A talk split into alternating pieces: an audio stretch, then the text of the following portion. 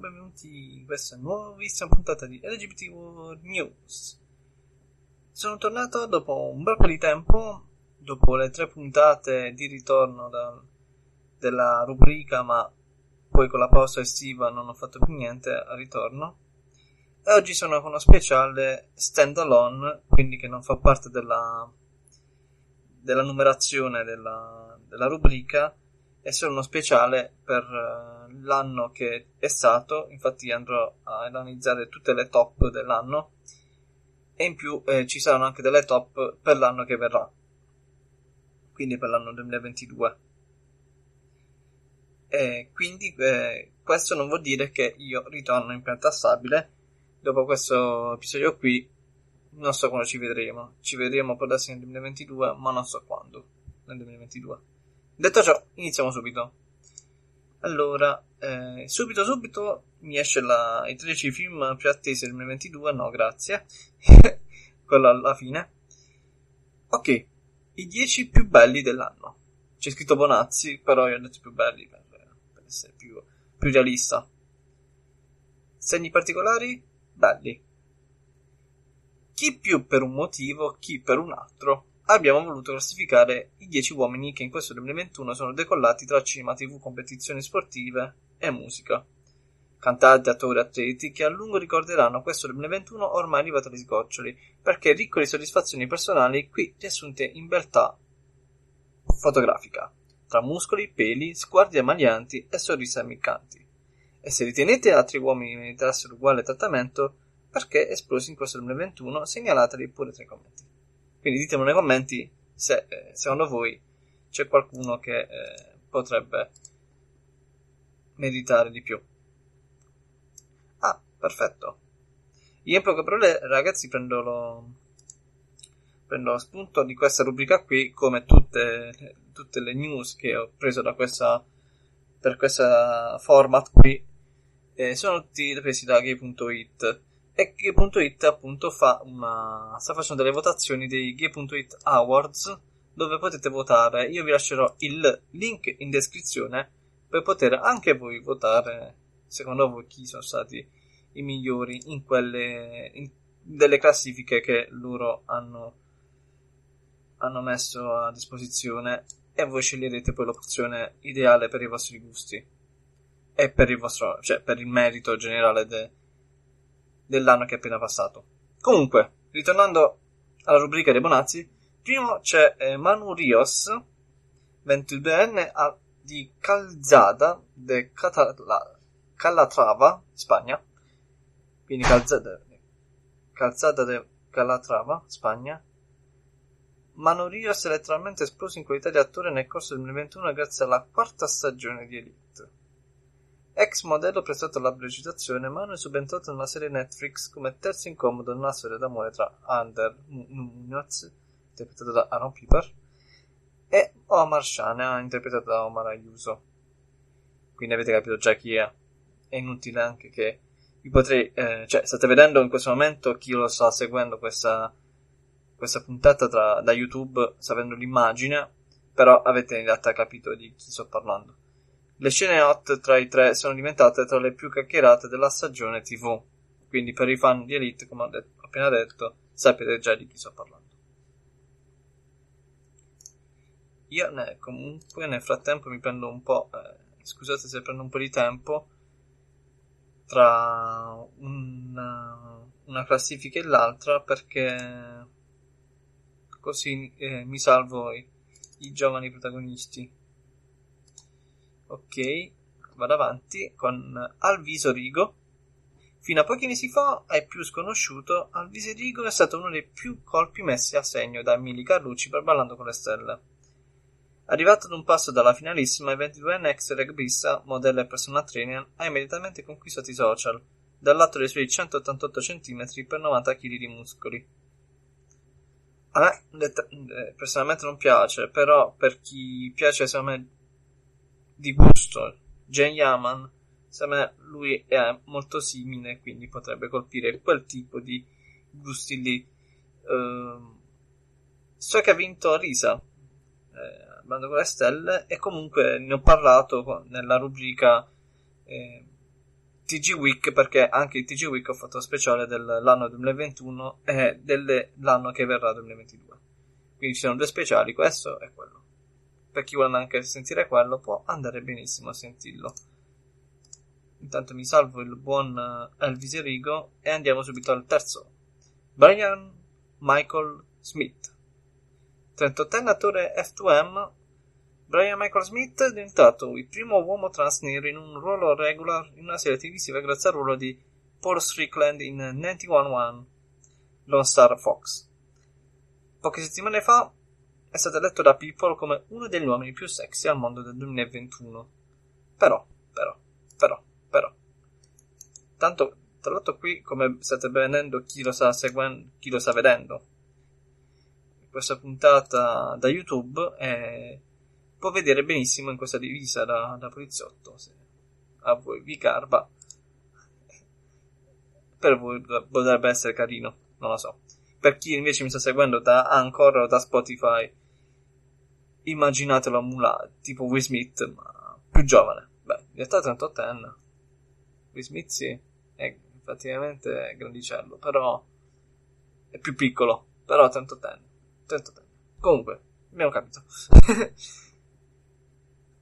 Passiamo a Nicolas Maupas, Maupas, Maupas, milanese classe 1999. Nicolas Maupas ed è collato in questo 2021 grazie al ruolo di Simone in Un professore, fiction Rai con Alessandro Gasman e Claudio Pandolfi. Claudia Pandolfi. L'ha fatto entrare maschio. Maupas interpreta il figlio omosessuale del protagonista, perdutamente innamorato del compagno di scuola Manuel. L'attore si è fatto vedere anche in Mare Fuori nei panni di Filippo Occhiattillo e Newts su Replay. In passato è stato fidanzato con l'attrice Ludovica Coscione. Premetto che un professore ancora lo devo vedere e anche vorrei tanto vedere News, sono due serie di, di Rai, magicamente una, due fiction Rai, che, cioè, News è una serie, il professore è una fiction, che magicamente seguo eh, targati Rai, perché di targati Rai ultimamente seguo, ho seguito due anni fa eh, voglio diventare una rock, voglio fare una rockstar. Che tra l'altro nel TG Week ho spoilerato che ci sarà nel 2022 la seconda stagione, ma non si sa quando. C'è scritto prossimamente su Rai 2. Comunque, tornando a lui, eh, carino, carino. Tra l'altro, eh, mi salvo. State vedendo la, la foto, quella con lui nella scena dove convince Manuel a, di, a dirgli che gli piace. Proprio quella scena lì. Numero 6, Damiano Gavino. E neanche fa la posta, da 21enne romano, Damiano Gavino affianca a Nicolas Mapas in un professore, fiction Rai interpretato che interpreta Manu- Manuel Ferro, bad boy nonché amore dichiarato di Simone. Tra i due, dopo un lungo e ripetuto rifiuto da parte di Manuel, però perché dichiaratamente eterosessuale, esplode infine la passione. Eh già, perché è colpa sua se, se fra i due l'accusa inizialmente barcollava e poi però ha ceduto. Blanco. Blanco all'anagrafe Riccardo Fabbricone è nato il 10 febbraio 2003 a Calvagese, piccolo paese in provincia di Brescia. Il ragazzo che sta scalando il pop nostrano, mescolando sfacciataggine, nudità, testi scontosi, sontosi, scontosi perché sontuosi, punk e un amore incondizionato per la canzone italiana, ha scalato al classifiche di streaming della seconda metà del 2021. Tra ottobre e novembre su Spotify c'erano 5-6 suoi brani tra i 10 più ascoltati. Mi fa impazzire, Bruciolessa e Notti Bianche sono diventati tormentoni cantati dalle nonne e dai nipoti. Una vena punk contagiosa, una penna talentuosa stimata dai più grandi nomi della scena discografica contemporanea, per una febbre collettiva che non si vedeva da tempo. Blanco unisce Tinelli e Dance Floor, ragazzini gens e signorotte di provincia. Su anche la hit prodotta da Miss Fit Salmo, che la scorsa estate ha incendiato la radio, la canzone nostra. A febbraio lo vedremo a Sanremo con Mahmood nel brano Brividi. La sua presenza in questa classifica di Bonazzi rappresenta quella nuova frontiera di hotness nella quale, grazie al cielo, anche se sei magro, hai il ha il petto di escavato con zero muscoli e un'acne spaventosa, se Bonazzo lo stesso. Me personalmente non piace, però so che molte ragazzine, ma anche molti ragazzini, vanno pazzi per lui. Quindi, se sta in questa classifica, è perché è stato molto stimato per questa cosa qui. Passiamo all'ottavo, che sarebbe Oli Alexander. Intanto mi prendo la sua immagine e parlo subito di Alexander.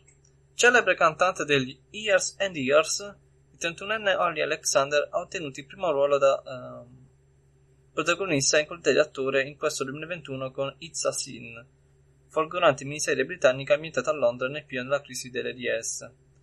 Bellezza androgina, Alexander è stato applaudito per la propria performance prima di tornare in studio di registrazione con il suo nuovo album. E tra l'altro aggiungerei che lui ha fatto il duetto, il famoso duetto con It's a Sin perché è sì, è la canzone di Elton John, la colonna sonora di questa serie qui, e lui l'ha fatto in duetto, perché essendo cantante anche lui Yes and Years, ha detto perché no, facciamo, faccio anche io una bella cover, cioè cover, una bella, bel duetto con uh, Elton John con la canzone It's a Sin. Potete, la potete trovare su Spotify scrivendo It's a Sin e vi uscirà la, il loro duetto. Passando subito al 9, c'è Marcel Jacobs. 27enne velocista e lunghista italiano, Marcel Jacobs è stato il voto delle Olimpiadi di Tokyo 2020, vincendo due clamorosi oro olimpici nei 100 metri piani nella staffetta a 4 x 100 metri. Sportivamente parlando, il 2021 è stato l'anno della sua impronosticabile consacrazione. Già, superato perfino il record di Bolt e scusa, Scusa. Complimenti davvero. E eh beh, questo, questa cosa qui va a chiarire il fatto che noi italiani quest'anno abbiamo conquistato tutto.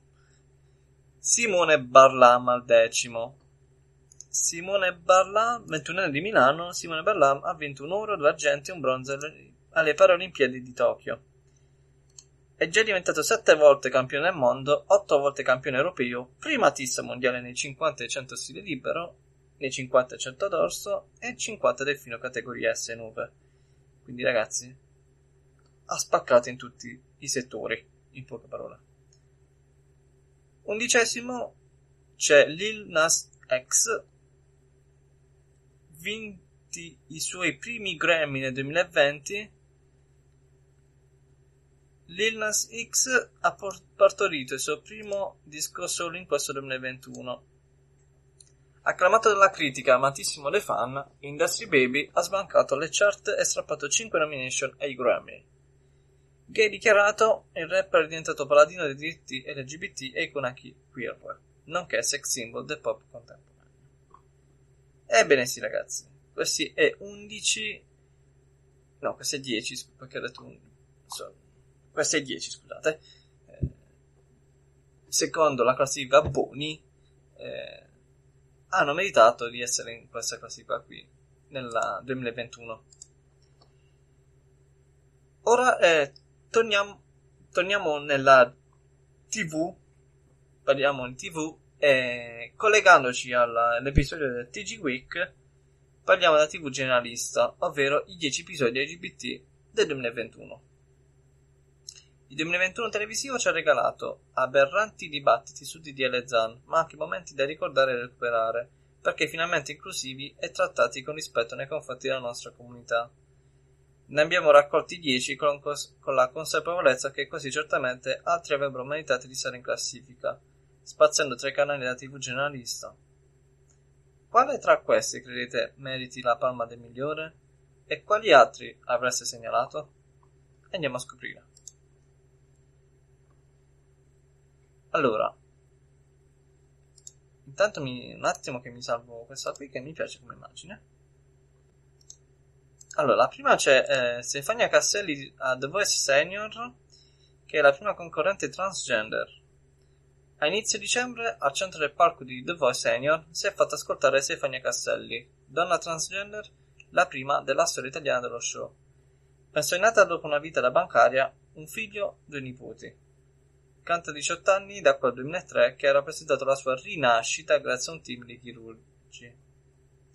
Io sono una donna che si è fatta da sola, nel vero senso della parola. Abito a Siena dove sono nata 65 anni fa.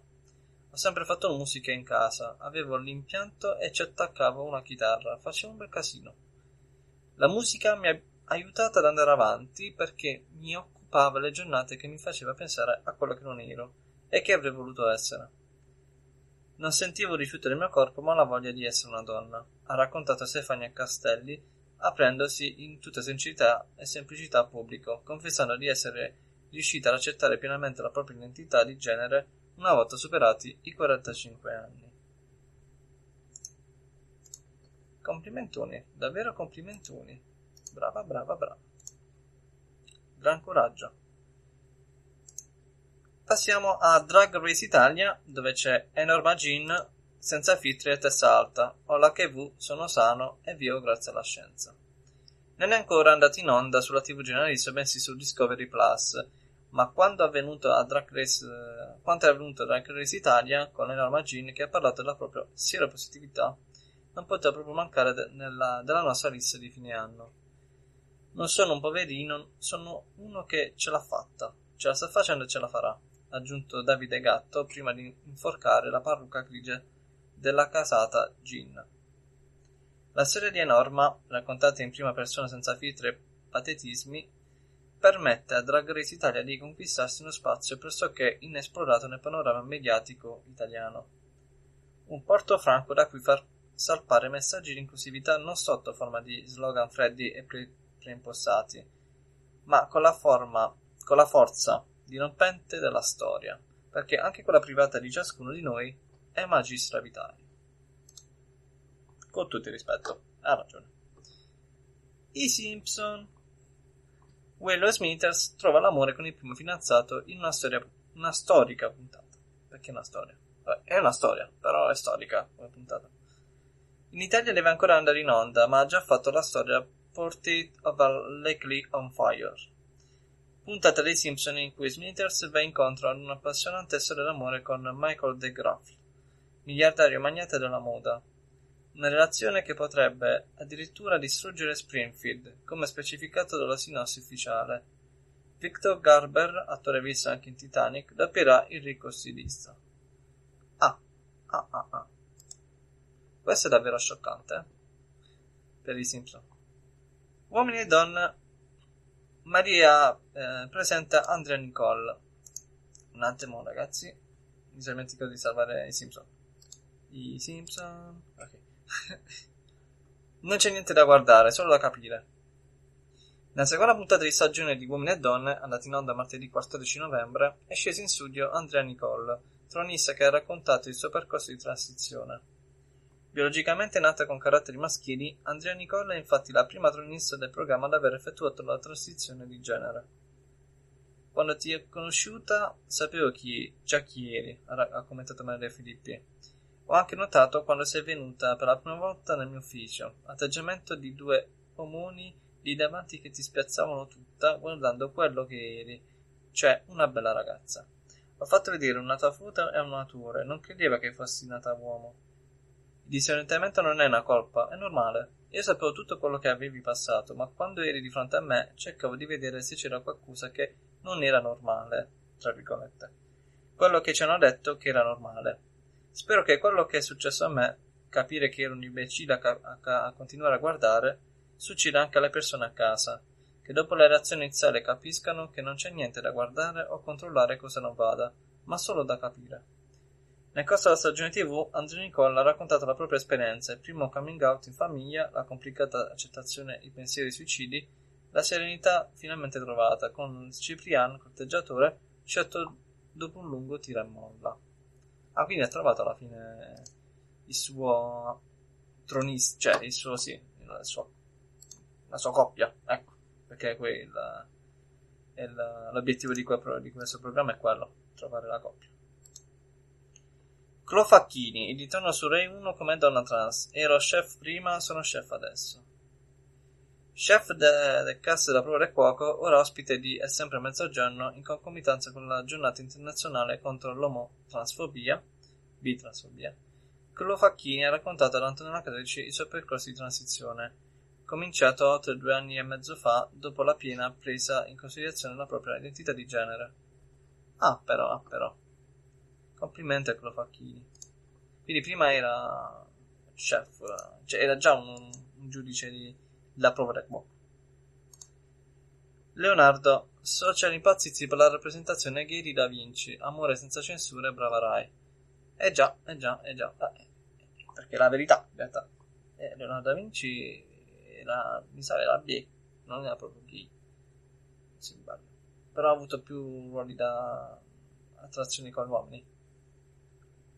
Comunque, archiviati il primo episodio della serie Rai, che vede nascere l'amore platonico tra Leonardo da Vinci e Caterina de Cremona, interpretata da Matilda De Angelis, Leonardo prende presto la strada della reale vita privata del geniale Da Vinci, nel 1476 accusato di sodomia assieme ad altri quattro giovani fiorentini, tra cui due di famiglia patrizia, un Saltarelli e un Tornabuoni, che si concluse con un ammonimento.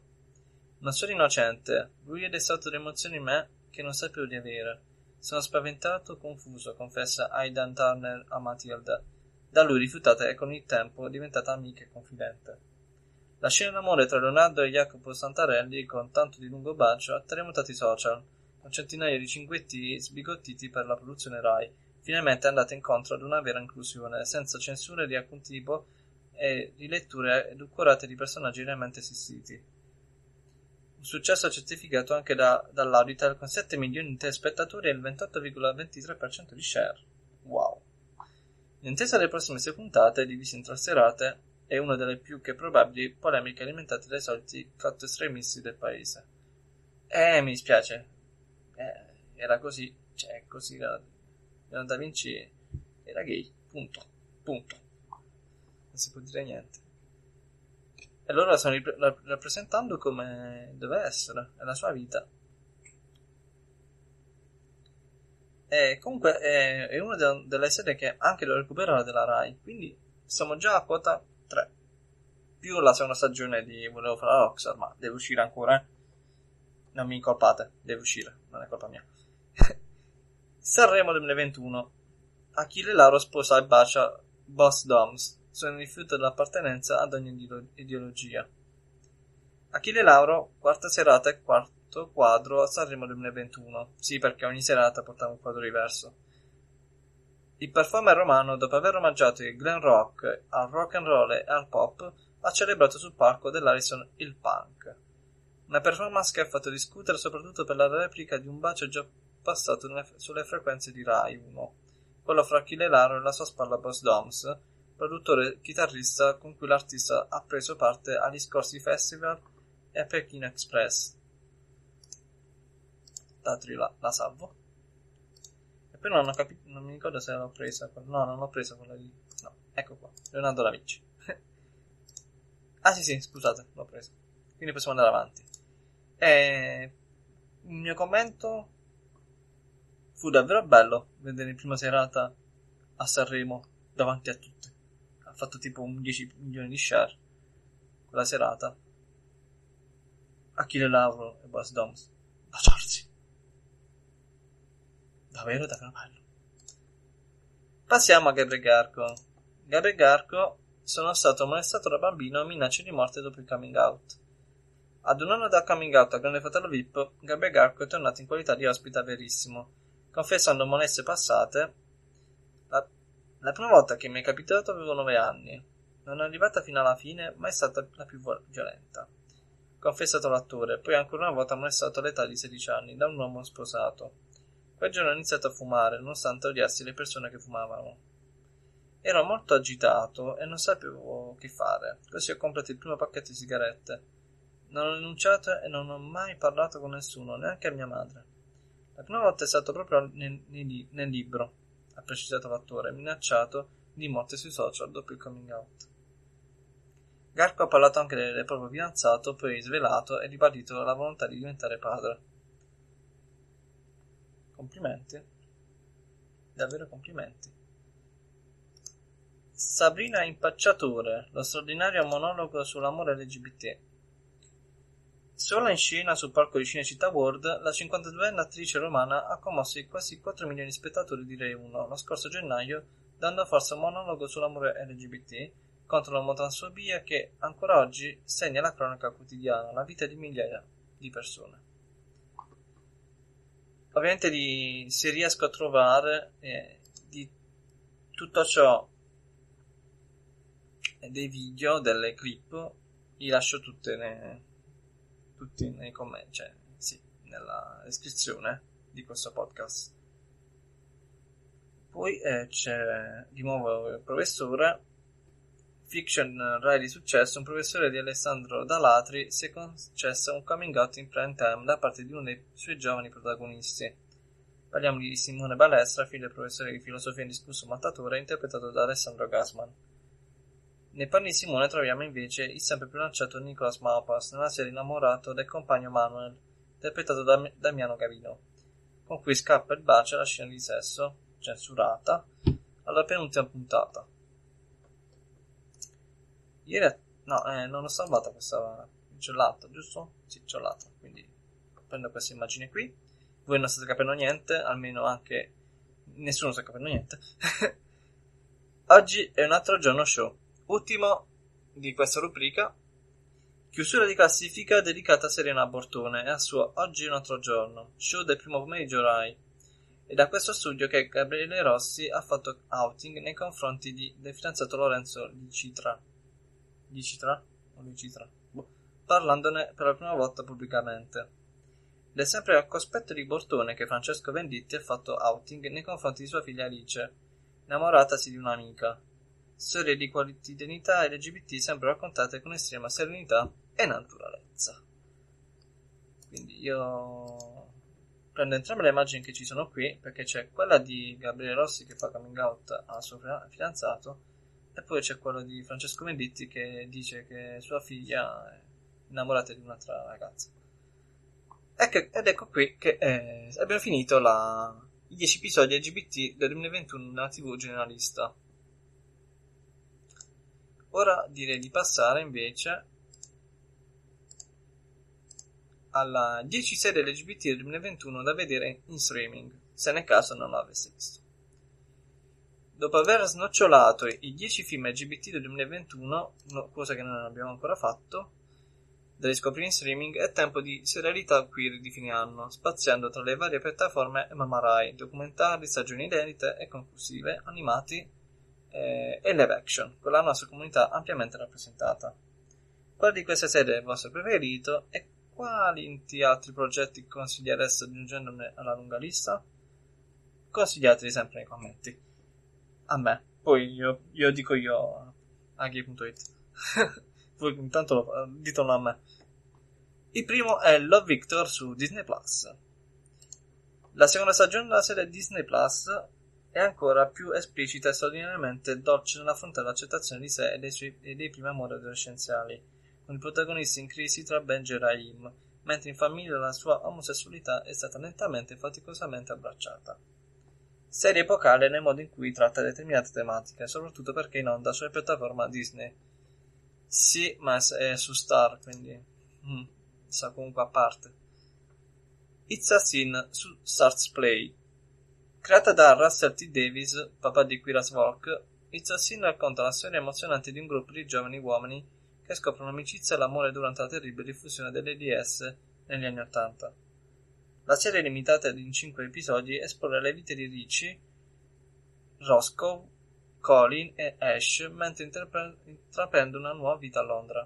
I tre e la loro migliore amica Jill, estranei all'inizio, si trovano a condividere reciproche avventure. Ma un nuovo virus sta dilagando e presto le loro vite vengono messe alla prova in modi che non avrebbero mai immaginato.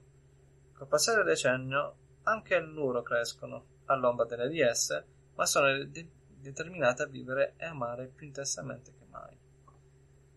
Come ho detto prima, è una delle serie che devo recuperare ed è so che alla fine dell'ultimo episodio non me ne pentirò di aver recuperato questa serie qui. Sono poco ma sicuro. Pride su Disney Plus.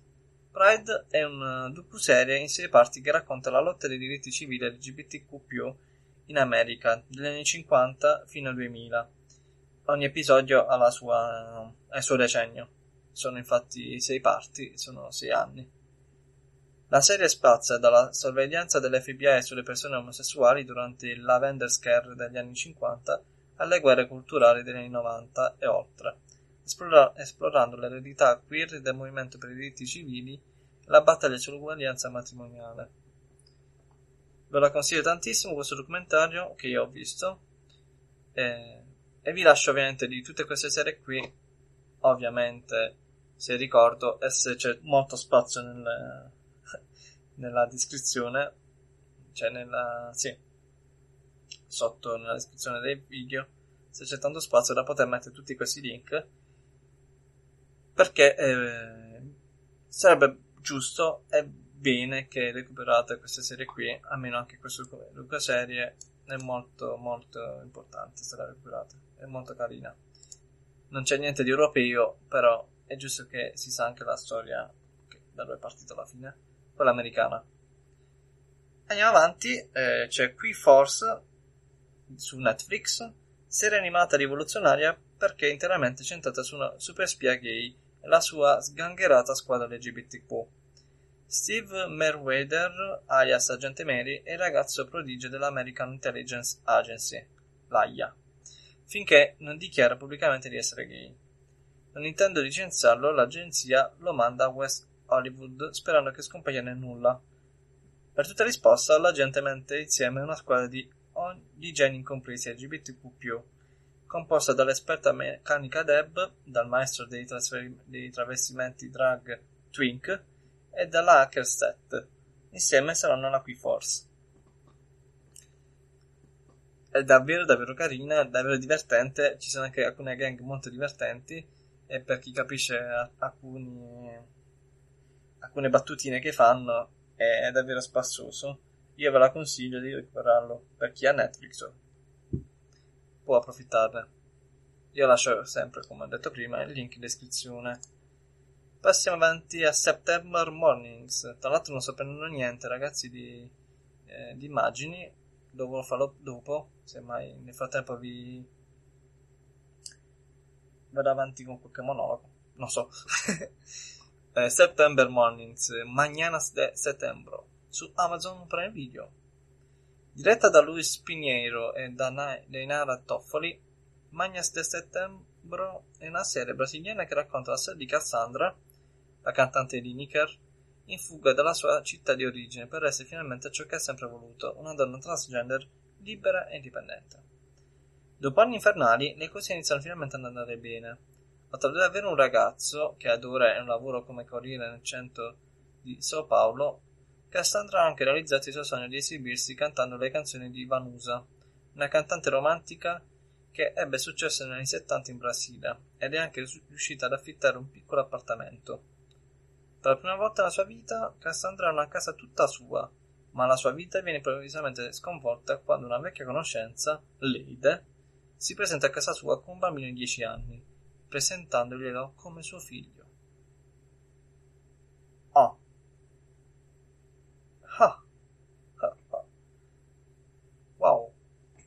Sono rimasto scioccato anch'io. Uh.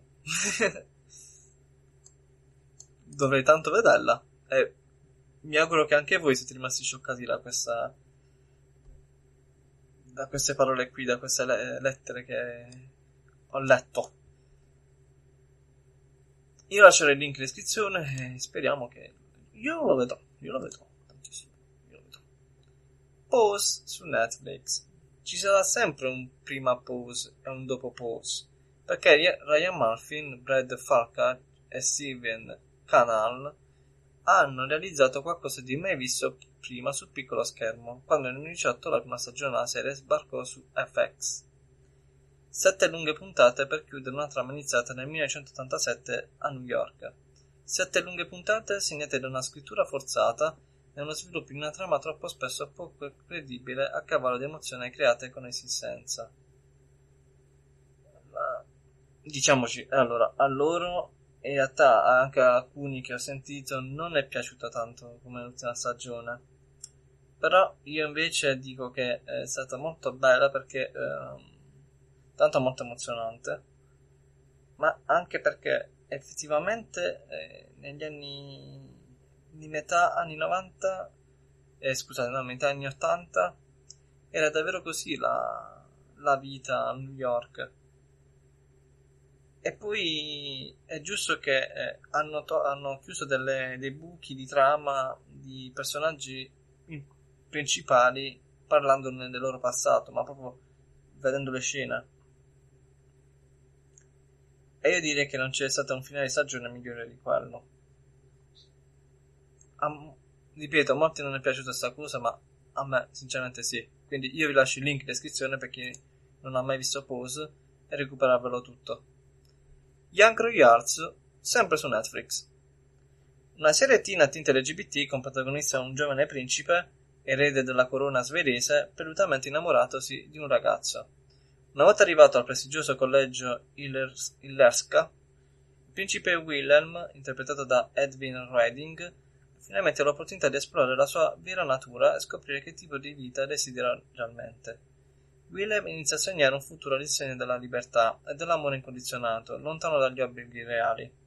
Ma quando diventa inaspettatamente il prossimo erede al trono, il suo profondo dilemma lo pone di fronte a una scelta: amore o dovere. Questo lo vorrei vedere tanto. Lo vorrei tanto, tanto, tanto vedere. Infatti è una sta nella mia lista da vedere. Poi, ovviamente, ovviamente, un professore su replay. Al penultimo appuntamento di stagione della serie Rai, in realtà già finito, Simone e Manuel si sono concessi un appassionato bacio con la successiva scena di sesso, mai vista in onda. Nelle precedenti puntate della fiction, Simone, interpretato da Nicolas, Nicolas Maupas, fa coming out e rivela di essersi innamorato del cotaneo Manuel, interpretato da Damiano Gavino. L'amicizia tra i due che presto si tramuterà in altro, o almeno questo è quello che tutti i fan della serie si augurano, con la seconda stagione già ufficializzata da Mamma Rai. Sì, è già annunciata la seconda stagione e io ancora devo recuperare la prima. Ok, non me la... Mm, basta parlare, mio professore.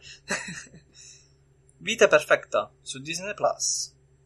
Vita Perfetta, ideata dalla quarantenne Letizia Dolera, qui anche protagonista nei panni di Maria, è un viaggio nelle gioie, nelle paure, nei bisogni, nelle difficoltà, nella leggerezza e nella sessualità di tre donne trentenni, tanto diverse quanto unite.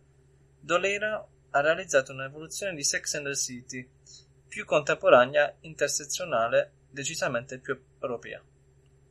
Perfetto, meglio così. E per ultimo, L Generation su Neo TV e Sky. La serie racconta le evoluzioni della comunità LGBTQ+, in, quella, in questa nuova versione ambientata dieci anni dopo gli eventi della iconica The L Word, è diventata ancora più inclusiva, dando spazio a donne di altre etnie e rompendo pregiudizi nei confronti delle persone bisex e transgender.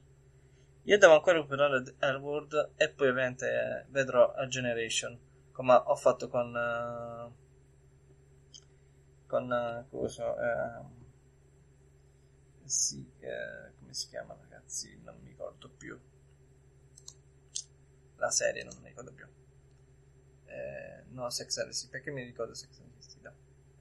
Eh, no. Eh, non mi ricordo più, ragazzi. Comunque è una serie storica che poi hanno fatto l'ultima stagione nel 2019. No, nel 2020 proprio. No, nel 2020 hanno fatto l'ultima stagione. E mi auguro che state capendo di, di che serie sto parlando perché non mi ricordo proprio. Peccato. Tales of the City. Ecco qua, ragazzi. Mi, mi sono ricordato. Tales of the City. Ho fatto così. Mi sono recuperato tutte le stagioni vecchie. E poi, eh, fino ad arrivare a quella del 2020, che ha concluso tutto. Così farò con Elworld. Mi metterò e vedrò The Elworld, L Generation. E poi chi si vedrà, vedrà. Passiamo subito alla top 10 delle 10 donne per l'empowerment femminile del 2021. Ecco 10 donne che stanno lavorando duramente per rompere il soffitto di cristallo creato dalla cultura fallocentrica e capitalistica con una particolare attenzione a contesti fragili nel 2021. Ah, tra l'altro, no, ragazzi, aspettate.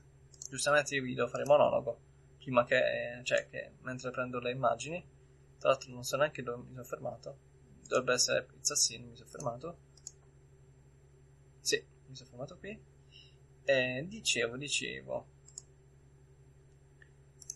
eh, questo 2021 è stato molto molto particolare per quanto riguarda la comunità LGBT perché è andata avanti è andata avanti anche nei, nei contesti dove non speravi che doveva andare avanti tipo in azioni dove hanno tolto la, le terapie di conversione che tu non, non ti aspetti, non te l'aspetteresti mai. E poi ci sono azioni che pensi che dovrebbero essere avanti ma ancora non, non, non stanno avanti e ti chiedi come mai. E ovviamente è inutile che sto è inutile che vi dico che nazione è perché avete già capito che, di che nazione sto parlando purtroppo la nostra e spero che questo 2022 sarà l'anno invece che cambierà questa cosa qui che ci faremo conoscere per questo. Tanto di eh, competizioni sportive non tanto ci saranno. Può darsi che la Canoro possiamo rim- di nuovo anche quella del cinema possiamo di nuovo ambire a qualcosa. Però mi auguro tanto che ambiremo anche alla, a qualche titolo importante nella comunità in questo paese detto ciò il 2022 è alle porte e negli scorsi 12 mesi la voce delle donne ha continuato a farsi sentire, ad aprire spirali luminose e a irrompere i contesti angusti e pericolosi per le loro vite. Negli ultimi anni abbiamo assistito ad una nuova ondata femminista che anche a un inasprimento delle violenze. La società patriarcale vive nel timore che le donne si ribellino al binomio sante prostitute in cui sono incasellate da millenni. Per il fragile ego dell'uomo è inaccettabile che le donne possano uscire dal ruolo di sottomissione in cui sono state relegate. Abbiamo selezionato 10 donne che stanno lavorando duramente per rompere il soffitto di cristallo creato dalla cultura falocentrica e capitalistica, prestando particolarmente attenzione ai contesti fragili del 2021, come l'Afghanistan, l'Africa e alcuni paesi dell'America centrale e del sud, come il Messico, dove negli ultimi anni abbiamo assistito a un'escalation di violenza contro le donne come spiegato nel libro di Silvia Federici Caccia le streghe, guarda alle donne, o in Ossa nel deserto di Sergio González Rodriguez. La prima è Olimpia Coral Melo. Ok? Eh, no, perché non sto caricando la pagina. Mi chiedevo perché. La legge eh, Olimpia, dove il suo nome ad un attivista dello stato di Puebla, Olimpia Coral, che ha proposto legge di il progetto di legge dove... No, aspettate ragazzi. Allora, ricapito tutto. La legge Olimpia, dove il suo nome ad un'intervista dello Stato di Puebla, Olimpia Coral, che ha proposto il progetto di legge dopo essere stata vittima nel 2013, a soli 18 anni, di un episodio di violenza digitale, con un video che la ritraeva mentre aveva rapporti sessuali con il fidanzato che ha iniziato a girare sui social e Whatsapp dalla piccola città dove viveva. Ah, vabbè. Anche se la polizia all'inizio gli ha detto che ciò che succede su internet non è reale e quindi non può configurarsi come violenza, Olimpia non si è arresa e ha continuato la sua lotta creando il fronte nazionale della sorellanza, finché alcuni stati non hanno iniziato a legiferare con leggi locali, per poi arrivare al recente risultato nazionale. In un paese dove i senatori si scambiano foto di donne durante le sessioni parlamentari, per Olimpia e le altre che l'hanno accompagnata in questa lotta non è stato facile non arrendersi. L'unica cosa che mi ha fatto andare avanti è stato sentirmi accompagnata dai miei compagni. Proprio questo significa la parola solidad, sorellanza. Sapere che se una di noi ha bisogno, ci saremo tutte ad appoggiarla, indipendentemente dal fatto che ci conosciamo o andiamo d'accordo. E infatti Solidad è una delle parole chiave che ha marcato le lotte e le discussioni dei gruppi femministi latinoamericani. Seconda è Dorothea Redai. Dorothea Redai, Redai è un'accademica e attivista LGBT in Ungheria. È stata inserita tra le 100 persone più influenti al mondo, secondo la rivista Time, per il suo lavoro su un libro per bambini che ha avviato un dibattito sui diritti umani nel paese omotransfobico e misogino dell'Europa centrale. È un onore, ovviamente, è davvero gratificante essere una di queste incredibili cento persone, ha detto alla Sociedad Press. Redai è ricercatrice presso il Liceo Democracy Institute di Budapest e attivista della Labriz Lesbian Association. Redai ha pubblicato Mesorzeg Mindeki, il paese delle fate per tu- è per tutti, un libro per bambini che racconta le fiabe classiche. Il libro presenta come personaggi bambini disabili, rom, protagonisti LGBTQIA+, e membri di altre minoranze. Secondo Redai, che ha aiutato a coordinare e reclutare i 17 autori che hanno contribuito ai racconti, il libro aveva lo scopo di affrontare le questioni sociali in modo che siano digeribili per i bambini più piccoli e di fornire a genitori e insegnanti uno strumento per discutere argomenti difficili. Quello è sicuro. Quello c'è riuscita, secondo me. Terza, Luisa Traiano Luisa Troiano è un'imprenditrice brasiliana, nonché la donna più ricca del paese sudamericano. È la presidente dell'organizzazione non governativa Gruppo Mulheres do Brasil, Donne del Brasile, fondata nel 2013 da 40 imprenditrici brasiliane. L'organizzazione è dedicata alla promozione di pari diritti, lavoro, sicurezza, salute e istruzione per tutti. Oltre 48.000 donne in 14 paesi sono attualmente associate a Women of Brazil. Nel 2017 il femminicidio della manager Denis Neves do Anjos, che allora aveva 37 anni, da parte di suo marito, ha scioccato Traiano e l'ha fatta non solo parlare di violenza domestica, agendo direttamente all'interno della sua azienda, la cui forza lavoro è al 50% femminile.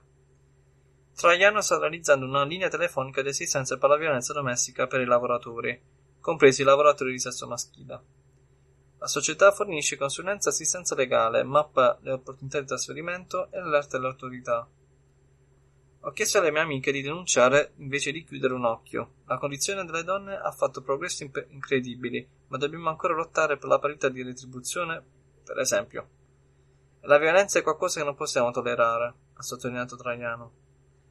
Traiano è favorevole alle quote per le donne nei consigli di amministrazione delle aziende, sostenendo che la situazione in Brasile è tale che ci vorranno 100 anni prima che i consigli di amministrazione abbiano il 20 o il 30% di donne se non vengono adottate le quote. Quest'anno è tra le 100 persone più influenti al mondo, secondo la rivista Time, proprio per il suo lavoro per l'empowerment femminile. Quinta, Claudia Lopez. Un attimo che sto salvando la sua immagine. Essere una donna non è un difetto, essere una donna di carattere non è un difetto, essere lesbica non è un difetto, essere una ragazza di una famiglia modesta non è un difetto o un problema. Claudia Lopez è leader del Partito Verde e primo sindaco donna e omosessuale di Bogotà e dell'intera Colombia. Nei giorni scorsi ha avviato un'indagine contro la polizia della sua città per violenza e massacro di diversi manifestanti. Il suo lavoro è una costante opposizione alla corruzione colombiana, alla classe politica inesistente e una Bogotà e una Colombia vicina alle donne e alla comunità LGBTQA+. La sua figura è di enorme ispirazione per tutte le giovani colombiane che vedono in lei la prima donna sindaco e di enorme successo in tutto il paese. Mamma mia, chapeau! Chapeau davvero!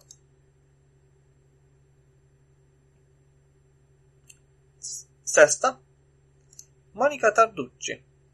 Abbiamo un'italiana, ragazzi. Monica Tarducci è antropologa dell'Università di Buenos Aires e membro del collettivo di antropolo- antropologhe femministe argentine, il CAF. Lotta da anni contro le violenze sulle donne in America Latina. Nel primo momento è stata l'indignazione per i femminicidi avvenuti in Argentina ad accendere la miccia e ridare fuoco alla lotta femminista in tutta l'America Latina, dove comunque non si era mai so- sopita le, le, disuguaglia- le, disuguagli- le disuguaglianze però sono diventate sempre più evidenti e il mondo di comunicazione attuale, diverso da quello del passato con internet e social, ha creato le condizioni perché il movimento e le proteste diventassero di massa. Oggi il femminismo ha molte sfaccettature, non si sa ancora se uno stile di vita come lo è stato nel passato, ma indubbiamente ha acquisito una connotazione popolare perché ha raggiunto e coinvolto anche contadine e, indi- e indigene. Quindi, purtroppo, cioè nel senso, purtroppo non ci rappresenta nella, nazionalmente, però ho letto Monica Tarduce, può darsi italiana, no, è in Argentina, ma sicuramente avrà molti parenti qua in Italia. Comunque, complimenti. Com- davvero queste donne hanno un grande coraggio. Mahuba Seria, Mahuba Serai è una giornalista afghana attivista per i diritti delle donne. Nata nel 1948 a Kabul, di stirpe reale, ha frequentato la Malalai High School e ha studiato anche all'Università di Kabul. Quest'anno è tra le, è la tre, è tra le 100 persone più influenti secondo la rivista Time. Quando i talebani sono tornati al potere nell'agosto del 2021, Serai si è rifiutato di fuggire dal paese, decidendo di rimanere a Kabul per continuare a lavorare con donne e bambini. Complimentoni complimentoni, ma proprio te li dico in stampatello. Bravo, brava, brava, brava. Complimenti. Gaili Amadou Amal è un'attivista e scrittrice femminista di lingua francese nata nel 1975 a Marois, nella regione musulmana del nord del Camerun. Ha ricevuto il premio Concours dell'Insen 2020 per il suo romanzo Les, Im- Les Sympathiens. Les Sympathiens. Les Sympathiens. L'ho detto bene ora. Pubblicato da Emmanuel Collat. Si tratta del massimo riconoscimento della, nella letteratura francofona. Ho usato la mia penna come sfogo per uscire psicologicamente da un ciclo di violenze ad essere abbastanza forte da diventare la voce di tutte queste donne che non hanno voce e sono in grado oggi di portare il mio punto di vista sua società sulle tradizioni a cui sono ovviamente molto legata. Dobbiamo mettere il dito su tutti questi problemi in modo che possano essere risolti. I miei romanzi si riferiscono sempre a me, ad esempio, ogni volta che sollevo questi argomenti sul matrimonio precoce. È vero che, come la maggior parte delle ragazze della regione, ho avuto un matrimonio precoce a 17 anni, costretto a sposare un uomo che aveva 50 anni e ne ho sofferto. Dopo i romanzi ho creato un'associazione per l'educazione delle donne, a supporto della loro educazione per fare sensibilizzazione a livello scolastico. Per dire loro quanto è importante avere una laurea. Per Amal, la lotta per i diritti delle donne è universale. Quando scrivo penso alle donne in Mali, Italia, America, Cina, Francia, Burkina Faso, Senegal, Camerun e in tutti i paesi dove queste, vivo, eh, dove queste vivono nelle stesse condizioni musulmane o cristiane. Per me era importante mettere in evidenza questi argomenti. Finché ci sarà una donna sottoposta a matrimonio forzato, finché sarà una donna picchiata, uccisa o stuprata, l'argomento non sarà mai obsoleto.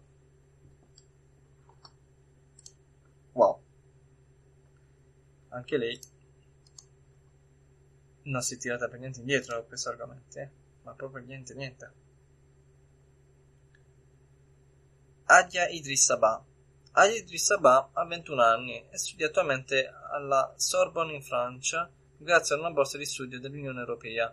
Ha già incontrato tutti i grandi della Terra. Ha acquisito notorietà quando nel 2017, a soli 17 anni, decide, in una Guinea molto tradizionale musulmana, di guidare una rivolta di ragazzi minorenni verso il palazzo del Presidente della Repubblica per richiedere una legge che ponesse fine ai matrimoni precoci. La tenacia e coraggio di fronte a poliziotti mobilitati per bloccarle diventarono virali e la disapora, diaspora, diaspora africana li adottò come simbolo ho la stessa età della dichiarazione di Pechino. E dico alle autorità avete preso degli impegni, ci sono delle convenzioni che avete ratificato. Al di fuori di Pechino c'è il protocollo di Maputo, ma noto che non c'è una reale volontà politica nella loro attuazione nelle leggi nazionali.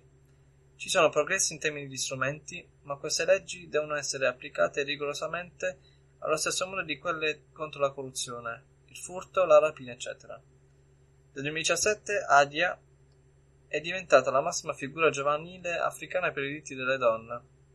L'ex presidente francese François Hollande chiamò, la chiamò futura presidente della Guinea. Combattiamo contro tutta la violenza di genere, compreso il matrimonio infantile. È una lotta molto delicata, racconta Adia. Per lei la speranza sta nel fatto che oggi ragazze e donne hanno intrapreso una, una sorta di rivoluzione. Ovviamente la lotta deve essere sostenuta per una partecipazione efficace. Questo era il nostro messaggio al G7. Non vogliamo essere strumenti di comunicazione. Non partecipiamo all'attuazione di leggi, programmi, politiche, ma sul campo le leggi sono le nostre armi. Nessuno ha di sopra delle leggi. Eh sì, purtroppo con la legge devi stare a passo, però se puoi combattere che eh, questa legge deve essere modificata e che il mondo deve cambiare, è giusto che lo vai a dire in faccia. Davvero, davvero brava. Comunque, un coraggio fantastico. Cioè, non c'è forse un aggettivo per descrivere quanto coraggio abbia avuto. Raquel Saya è un'attivista per le donne giornalista afghana.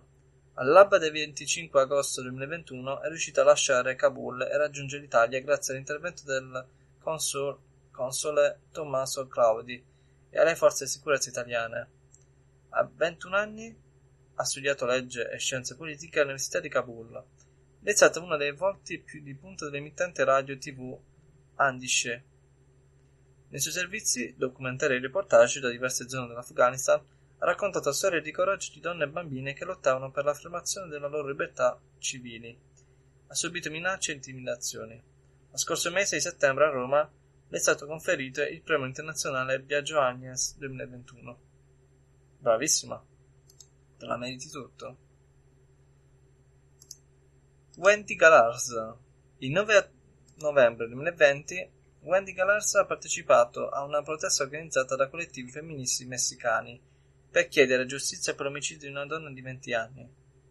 Durante la manifestazione Wendy è stata picchiata dalla polizia, che le ha anche sparato due volte. È stata fortunata a sopravvivere, ma ci sono voluti mesi prima che il procuratore di Stato acquisisse le prove, compresi abiti con fori di proiettile, che Wendy presentò a sostegno della denuncia contro la polizia. I responsabili della sparatoria devono ancora essere assicurati dalla giustizia, il che è un palese via libera per ulteriori violenze della polizia contro le donne che manifestano in Messico. Wendy quest'anno ha creato un collettivo insieme ad altre donne che sono state aggredite dalla polizia durante la protesta del 9 novembre e nel presentarlo ha detto continuerò ad alzare la voce e difendere i diritti umani miei e delle mie compagne di lotta. Ah, tutte donne davvero, davvero, davvero con un grande coraggio e sono davvero stimate per questo. Passiamo alla televisione, a quasi un'ora dalla, dall'onda, e parliamo dei film in streaming nel 2021 che non so voi se, voi, se dovete recuperare o meno, dipende dai titoli che ovviamente dirò. Le feste di Natale si avvicinano, in realtà sono passate. Le piattaforme streaming regalano film da rivedere e recuperare al termine dell'annata che si è concessa un cinema di stampo LGBT particolarmente variegato. È effettivamente vero. Basti pensare che tra le pellicole premiate a Venezia e tra i favoriti agli Oscar c'è anche un film a- al centro della trama con un amore impossibile tra un burbero represso e un efebico eh, adolescente, senza dimenticare documentari impegnati, commedie natalizie, musical drag e un titolo italiano perché anche la nostra cinematografia è finalmente tornata a rappresentare la variegata comunità LGBTQ nazionale. E andiamo a vedere di chi parla.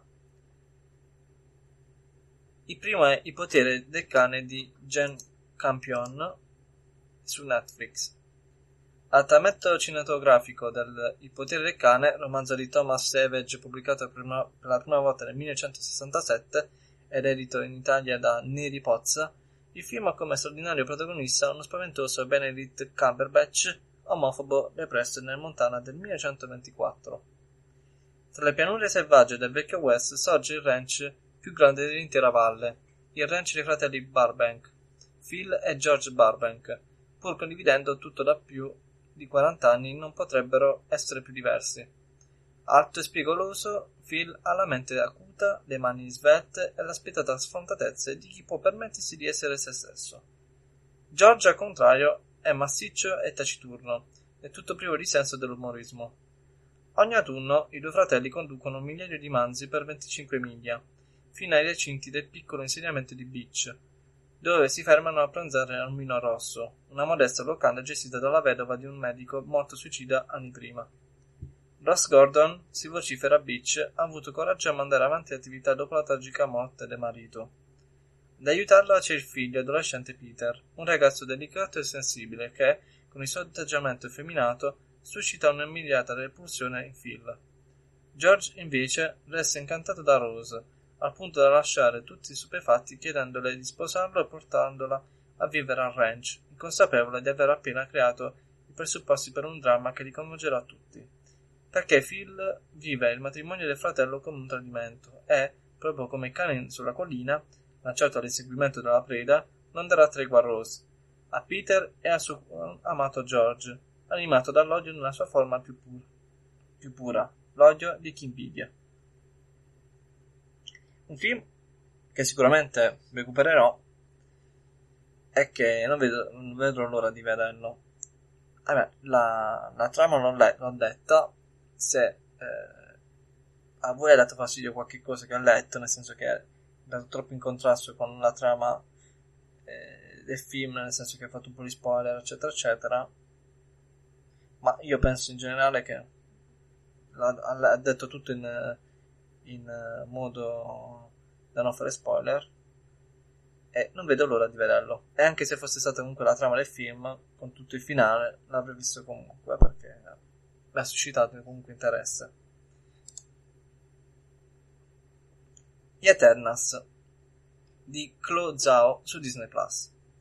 Eternal sarà disponibile in streaming in esclusiva su Disney Plus dal 12 gennaio 2022.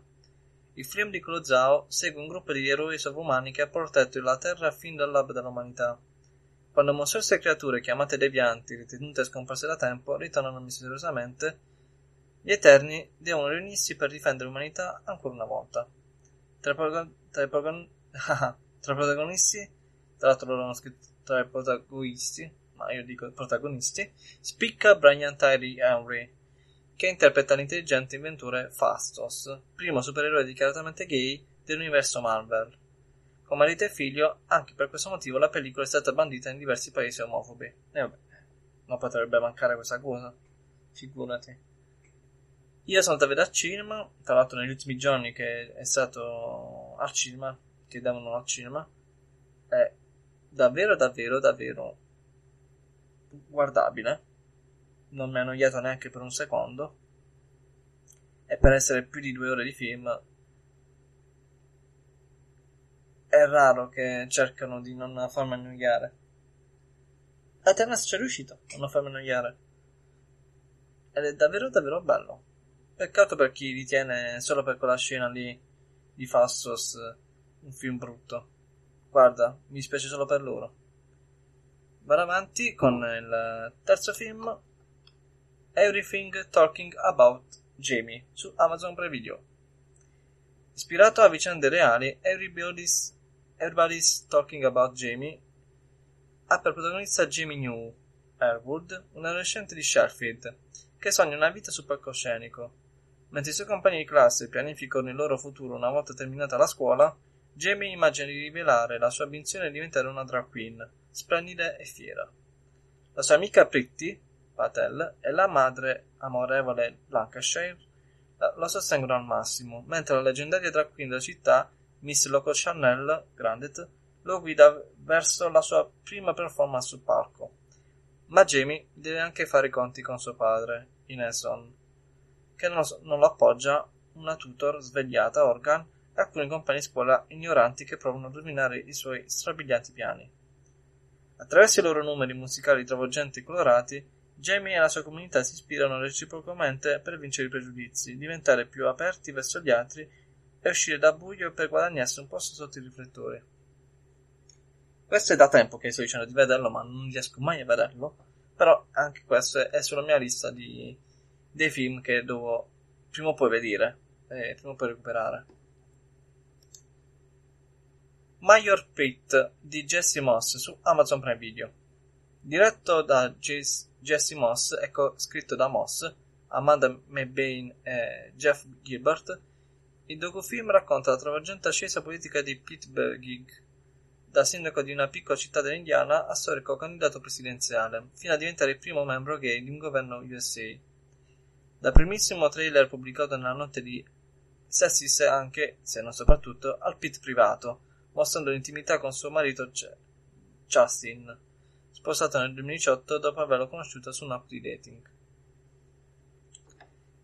Lui è in realtà, è, oltre ad essere il primo candidato presidente gay, è anche la provvidente che un amore un amore attraverso i dating si può fare, si può avverare in, in qualsiasi modo, se uno ci crede. Intanto mi sto prendendo le immagini di, di film passati. Sembra Chris McCarroll, come l'ho detto. Ci sono anche i, i, i, film presenti e i film futuri. Comunque, a parte gli scherzi, andiamo a Single per sempre di Michael Meyer su Netflix. Peter Marco Harry convince il suo migliore amico Nick Philemon Chambers a passare le feste insieme fingendo di avere una relazione nell'isperato tentativo di evitare il giudizio della famiglia sul fatto che sia eternamente single. Ma quando la madre organizza un appuntamento al buio con l'affascinante personal trainer James, i suoi piani vanno a rotoli. Si tratta di una commedia romantica natalizia gay di Netflix. Io l'ho visto e ve lo consiglio. Ovviamente vi lascio il link in descrizione per vederlo. C'è eh, l'altro è Red or Die di Ryu, Ryu, Ryuichi, aspetta, Yuichi Hiroku. No, scusate. Yuichi Hiroki. Ok, l'ho detto bene. Rei Kiko Miza, Mizuara è nata e cresciuta in una famiglia benestante e ha sempre avuto tutta una famiglia. Un giorno riceve una chiamata da Nanae, o Nami Sato, un'amica per cui provava qualcosa al liceo e che non vedeva da dieci anni. La felicità di Rei però ha vita breve perché rimane sconvolta nel vedere che la donna è vittima di violenza domestica. Quando Nanae le spiega che si sente in trappola e teme per la sua vita, Rei le dice che il marito merita di morire Nanae le chiede quindi di ucciderlo per amore, dando inizio alla storia della loro fuga senza un punto di arrivo. Un road movie alla Thelma Lewis che racconta la loro fuga senza un reale, una reale meta, nonché il viaggio caotico che le avvicinerà inaspettatamente. Anche questo deve essere carino. Però do eh, priorità a quelli che da tempo che voglio vedere che non riesco mai a vedere. Maschile singolare di Matteo Pilati e Alessandro Guida su Amazon Prime Video. Antonio Giancarlo Commare è costretto a mettere in discussione tutte le sue certezze quando viene abbandonato dal marito, dal quale dipende sia psicologicamente che economicamente. Con il supporto dell'amica di sempre, Cristina, Michela Giraud, Antonio deve trovare una nuova casa, un lavoro e soprattutto un nuovo scopo nella vita. Va a vivere con Denise, Edoardo Valdarnini, un ragazzo che vive una vita molto libera e fatta di piccoli espedienti e inizia a lavorare nel forno di Luca, Gianmarco Saurino, un affascinante amico del nuovo padrone di casa. Da sempre appassionato di pasticceria, Antonio gli, gli acquista fiducia in se stesso frequentando un corso professionale. Nel frattempo, con la collaborazione di Dennis e Luca, scopre che essere singolo non è poi così male e si accorge di quanto in passato abbia sbagliato a sacrificare la propria indipendenza per il bene, per il bene della sua relazione. Ma quando all'orizzonte si affaccia alla possibilità di un nuovo amore, Antonio sembra pronto a tornare sui suoi passi. Io l'ho visto, è carino, vedetelo per giudicarlo. Per me ca- rimane carino, non è questo granché, è carino. Dancing Queens di Elena Braxton su Netflix.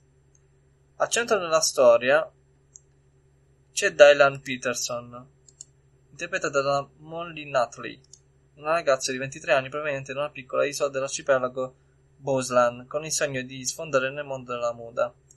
Quando si fa convincere a fare le pulizie di Queens con uh, un club drag in difficoltà, il ballerino e coreografo residente Frederick Quinones scopre che per caso il suo, talento. Lei vorrebbe disperatamente far parte dello spettacolo, ma è una ragazza e non è una drag queen. Forse però a cercare bene un modo si trova. Anche questo è uno dei film che stanno nella mia lista che prima o poi vorrò vedere. Pray Away di Christine Stol- Stolakis. Questo è su Netflix, non so perché non ho, non ho detto che è su Netflix, ma vabbè.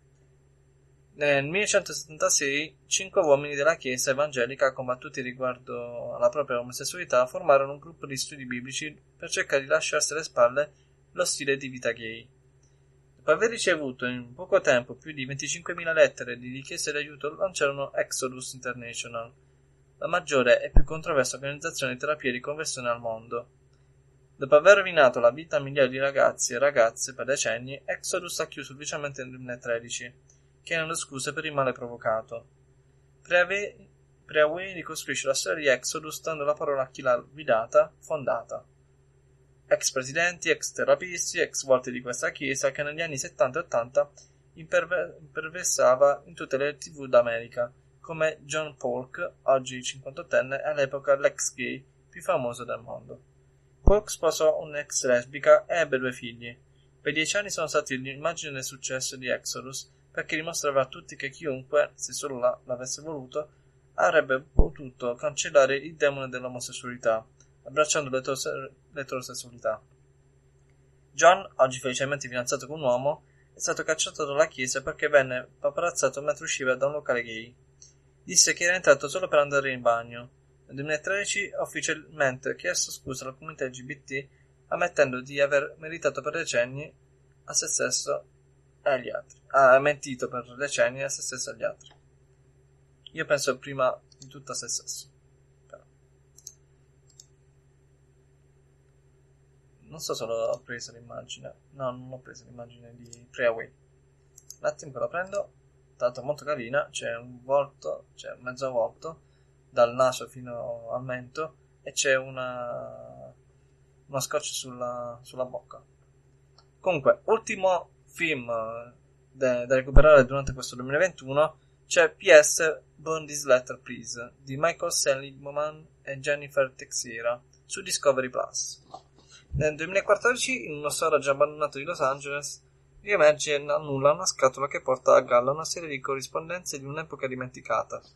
La scena drag underground nella grande mela di 70 anni fa, quando potevi finire in galera se uscivi di casa truccato, con le retate nei locali e diritti civili inesistenti. Ma questi uomini, che preferivano definirsi illusionisti, impersonatrici femminili, imitatori, e non drag queen, perché all'epoca la connotazione era unicamente negativa e denigratoria, non importava niente. Volevano essere semplicemente se stessi, a testa alta, senza vergogna alcuna. Michael Seigman e Jennifer Teixeira hanno ricostruito passo passo quanto vissuto in quegli anni, illuminando quel mondo nascosto in cui essere gay era un tabù ed esibirsi in abiti femminili era una vocazione potenzialmente pericolosa.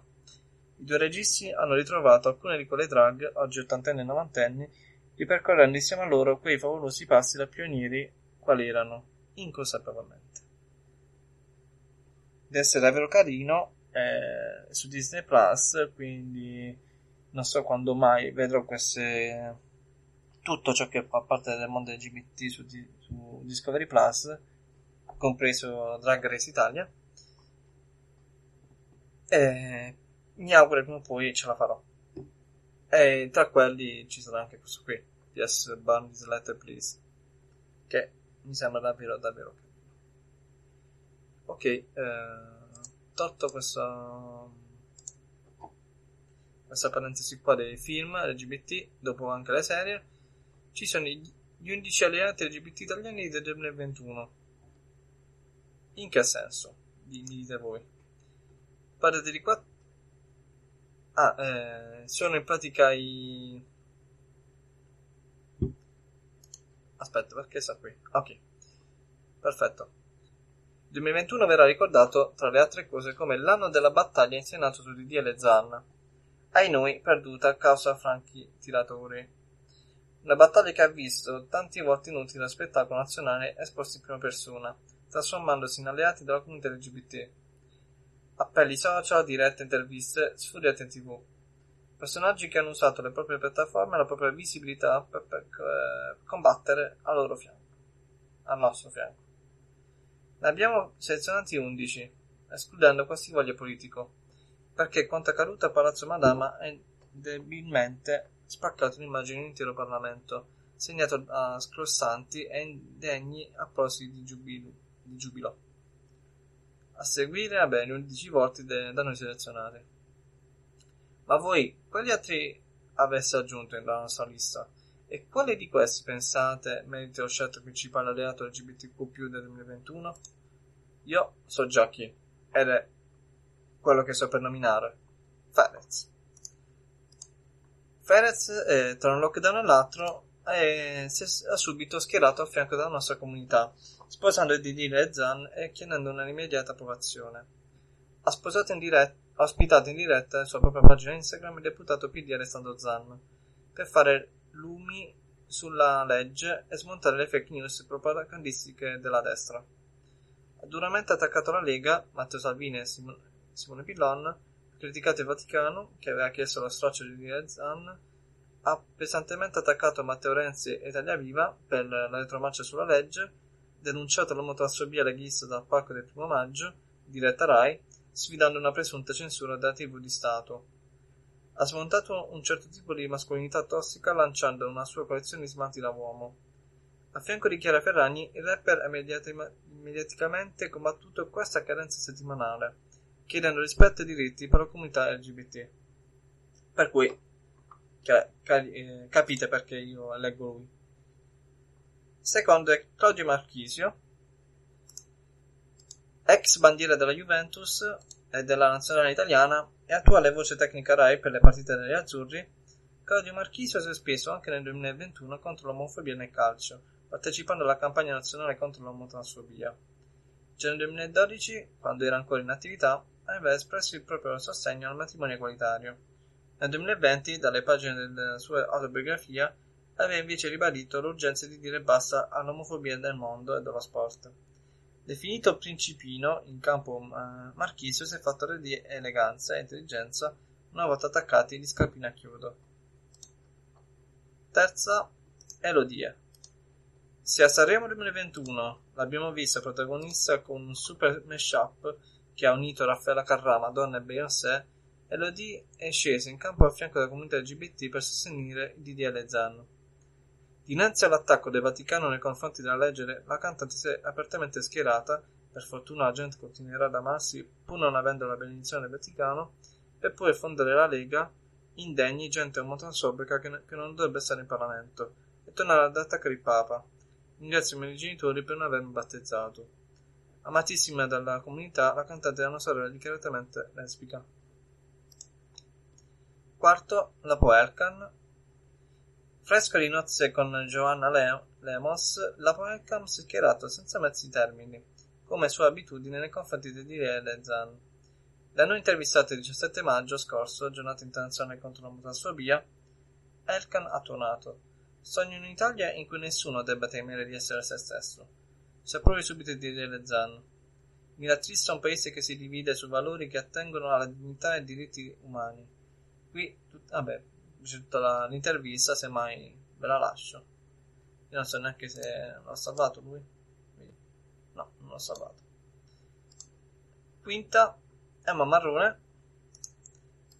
Poche ore dopo l'affossamento del DDL Zan in Senato ad opera di 154 parlamentari, Emma Marrone ha espresso la propria opinione a riguardo dal palco di X Factor mi dispiace non poter festeggiare questa sera un passo avanti che aspettavamo e che riguarda tutti noi perché riguarda i diritti di tante persone. Le immagini che abbiamo visto ieri in Senato, le esultanze i curi d'assaglio quando è stato effettivamente bloccato il percorso di DL Zan sono stati imbarazzanti e rimarrà una brutta pagina della nostra storia. Credo di poter parlare di tutti i miei colleghi, di un'intera produzione e di un intero programma che da sempre si è battuto contro ogni discriminazione. Da sempre in prima linea al nostro fianco, Emma tornerà al Festival di Sanremo 2022 qualità di concorrente dopo averlo vinto e co-presentato. Numero 6 Stefania Orlando Uscita dal GF, GF VIP, vabbè poi in realtà, Stefania Orlando ha continuato a difendere la comunità LGBT in oggi sua apparizione televisiva. Madrina del Pride Month a Padova Pride Village 2021 ha celebrato l'orgoglio di non accettare compromessi perché siamo come siamo. Sul piccolo schermo tra Rete 4 e Canale 5 e Rai 1 ha invece sempre sostenuto i DDL Zan, smontando le menzioni puntualmente seminate. Da noi intervistata ha ribadito una legge contro l'omofobia non ha a che fare con, né con la destra né con la sinistra, ma solo col buon senso. Non approvarla e far finta di nulla non ci renderà mai un paese civile. È ora di smettere di fare gli struzzi. Non bisogna necessariamente appartenere ad una sessualità per supportare certe battaglie. Supporto la stepchild adoption, così come le adozioni alle coppie gay e single, così come sopporterei anche la GPA, gestione per altri, in assenza di coerciz- coercizione da parte di chi mette a disposizione il proprio utero. Anche lei non mi dispiace, lo sai, potrei metterla al secondo posto. Intanto, eh, Antonella Clerici, mentre risavo la sua immagine tra, che ora sta vedendo in diretta su YouTube, iconica, infatti perché l'utente che ha messo la foto uh, lo, lo, descrivo per chi lo sta seguendo da Anchor o da Spotify ha messo lo screenshot di proprio quando dice la frase cioè questa.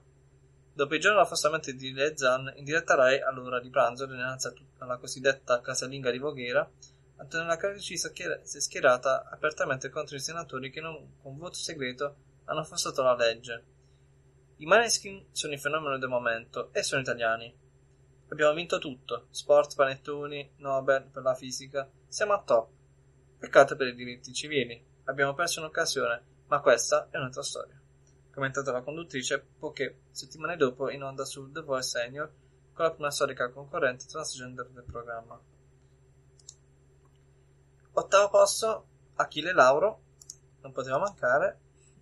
Insieme a Fedez è stato il cantante ad essersi più speso nel veicolare una specifica immagine, chiamata a sfiancare l'imperante mascolinità tossica. Visto l'Harrison in abiti da sposa a fianco di Boss Doms, sono il rifiuto dell'appartenenza ad ogni ideologia. Lauro ha poi precisato come mascoli- maschilismo, omofobia, discriminazione e violenza andrebbero eliminate per sempre. Successivamente appoggiato la legge contro l'omotransfobia. Quando sento dire che dire Zan non è una priorità, mi sento una preistoria, chiedendo l'immediata approvazione alle Iene. Per il, 4, per il quarto anno consecutivo sarà Sanremo, nel 2022, ma quest'volta in gara, dopo che nel 2021 è stato in veste di super guest star. Anche lui effettivamente eh, sono un po' tra Stefano Orlando e Achille Lauro sono un po' indeciso a mettere al secondo posto. Comunque, il fatto sta che uno dei due poi va al terzo, quindi avete già capito chi sono i primi tre. Scrittrice e conduttrice radiofonica, Michela Murgia ha difeso di Dielezzano in tv al cospetto di Francesco Borgonuovo, penna della verità. Un dura botta risposta che ha visto Murgia trionfare dinanzi al vice direttore del quotidiano. La legge istituisce da quella, omofo- quella omofobica, transfobica verso le persone disabili e le donne venga trattata come una discriminazione, preciso la scrittrice. Quello che non si vuole che venga scritto è che queste categorie subiscono delle discriminazioni. C'è tutta una parte del mondo che dice che non è vero che non si verifica. Nel momento in cui si nega il fenomeno, non si vuole che esista una legge che il fenomeno certifica. Quando, dico, quando dicono che vogliono modificare il testo in realtà vogliono fermare la legge, cosa poi tristemente è accaduta. Successivamente Murgia ha sdoganato la Shoah in articoli da lei pubblicati, scatenando l'immancabile polemica con annesso dibattito social. Decimo posto, non poteva mancare che una delle mie conduttrici preferite, conduttrice di Che succede sulle tre, Geppi Cucciari ha reagito in diretta tv all'affossamento di Dile Zan in Senato, ospitando il deputato del PDL PD eh, Alessandro Zan. Abbiamo eh, preso una bella batossa oggi. Non ci aspettavamo che il Senato arrivasse a tanto bocciando una legge di civiltà, sottolinea una conduttrice. Nel corso di un giorno da pecora su Rai Radio 1, poi, Geppi ha più volte ospitato parlamentari favorevoli a Lilian Zan, sostenendone apertamente la sua approvazione e provando a smontare fake news puntualmente fatte circolare ad arte dagli oppositori al disegno di legge. D'altronde, Cucciari era sempre dichiaratamente al nostro fianco. Nel 2018 Geppi replicò all'allora ministro della famiglia Lorenzo Fontana secondo cui le famiglie arcobaleno non esistono, dagli studi di Amici Maria. Questo programma lo guardano tutti, destra, sinistra, nord e sud, giovani e anziani. Visto che ieri un signore che farà il ministro della famiglia ha detto che l'arcobaleno non, lo, non ne vede e che le famiglie gay non esistono. Io voglio dire che l'amore di questo colore esiste e che lo studio è pervaso dai colori del cobalino. Sono infittati nel caso alcuni. Mi sembra evidente che eh, l'amore non ha colore, anzi, ce li ha tutti, pure quelli. Grande, grande, Giacco Cucciari. Undicesimo, Stefano Accorsi, padre di quattro figli e da sei anni marito di Bianca Vitali, Stefano Accorsi ha espresso sui social tutta la propria vicinanza alle famiglie Cobalino, condividendo lo spot ufficiale che chiede uguali diritti. Non esistono genitori fantasma, dichiariamolo per legge, ha scritto su Facebook l'attore, premiato con due David, tre nasi d'argento e una coppa Volpi. In Italia esistono milioni di famiglie Cobalino, famiglie cioè composte da due mamme o due papà, genitori LGBT+, in coppia, singolo, separati. Famiglie che come tutte le altre si basano su responsabilità, impegno quotidiano, rispetto e amore. Quello che manca però sono i diritti. Anche se due genitori decidono insieme di avere figli, insieme li accolgono, accudiscono, nutrono, cullano o coccolano. Per la legge italiana soltanto uno dei due risulta genitore e l'altro non esiste. Cosa significa nella vita tutti i giorni? Significa che il genitore fantasma, ad esempio, non può riprendere a scuola i propri figli e figlie senza delega non può assisterli durante ricoveri o trattamenti sanitari in caso di morte del genitore legale, rischia di vederli andare in adozione. Celebre a volte delle frate ignoranti, accorsi da oltre vent'anni pubblicamente al nostro fianco.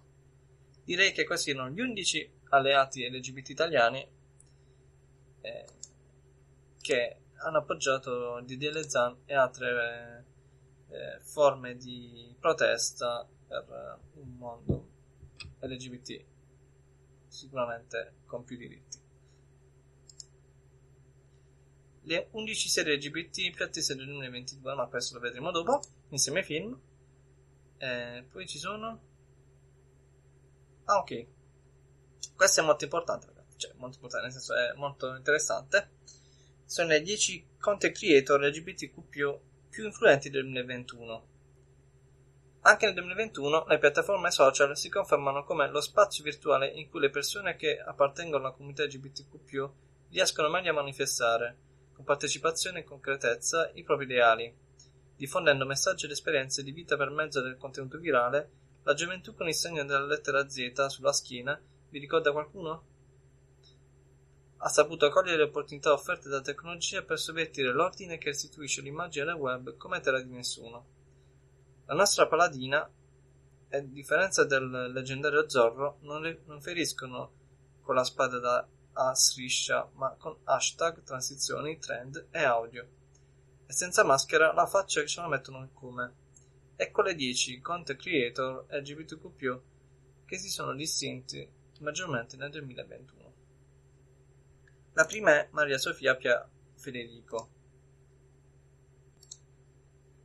Rivelazione dell'ultima stagione del collegio, esperimento sociale dei due che consente a un gruppo di adolescenti di vivere in un contesto scolastico del passato, Maria Sofia Pia Federico è stata tra le studentesse che maggiormente si è distinta nella classe. Dichiaratamente bisessuale e poliamorosa, la ragazza di appena 16 anni gestisce da tempo un profilo Instagram di attivismo LGBTQ+, molto seguito. Nel corso della sua permanenza nel programma, Maria Sofia Pia Federico ha spesso portato, portato all'attenzione dei suoi compagni e del pubblico temi come l'identità di genere e l'orientamento sessuale. La parentesi televisiva ha concesso alla ragazza di crescere sui social. Eh sì, se lo merita anche. Seconda, Ale Hilton, da, da anni nell'Olimpo dei beauty content di YouTube, ha commosso il proprio pubblico alcune settimane fa, mettendo da parte pennelli e polveri per fare coming out come persona trans. Siamo tutti esseri umani e meritiamo tutti di esistere, di amare e di stare su questo pianeta come tutti gli altri, rivelato poi a Ale Hilton, che dopo il coming out ha aperto le porte alla propria vita, oltre che nella sua make-up collection, a chi la sostiene. Terzo, troviamo Luciano Spinelli. Luciano Spinelli è stato tra i primi creator italiani a raggiungere un ampio successo su Musical.ly, dalle cui ceneri è nato TikTok.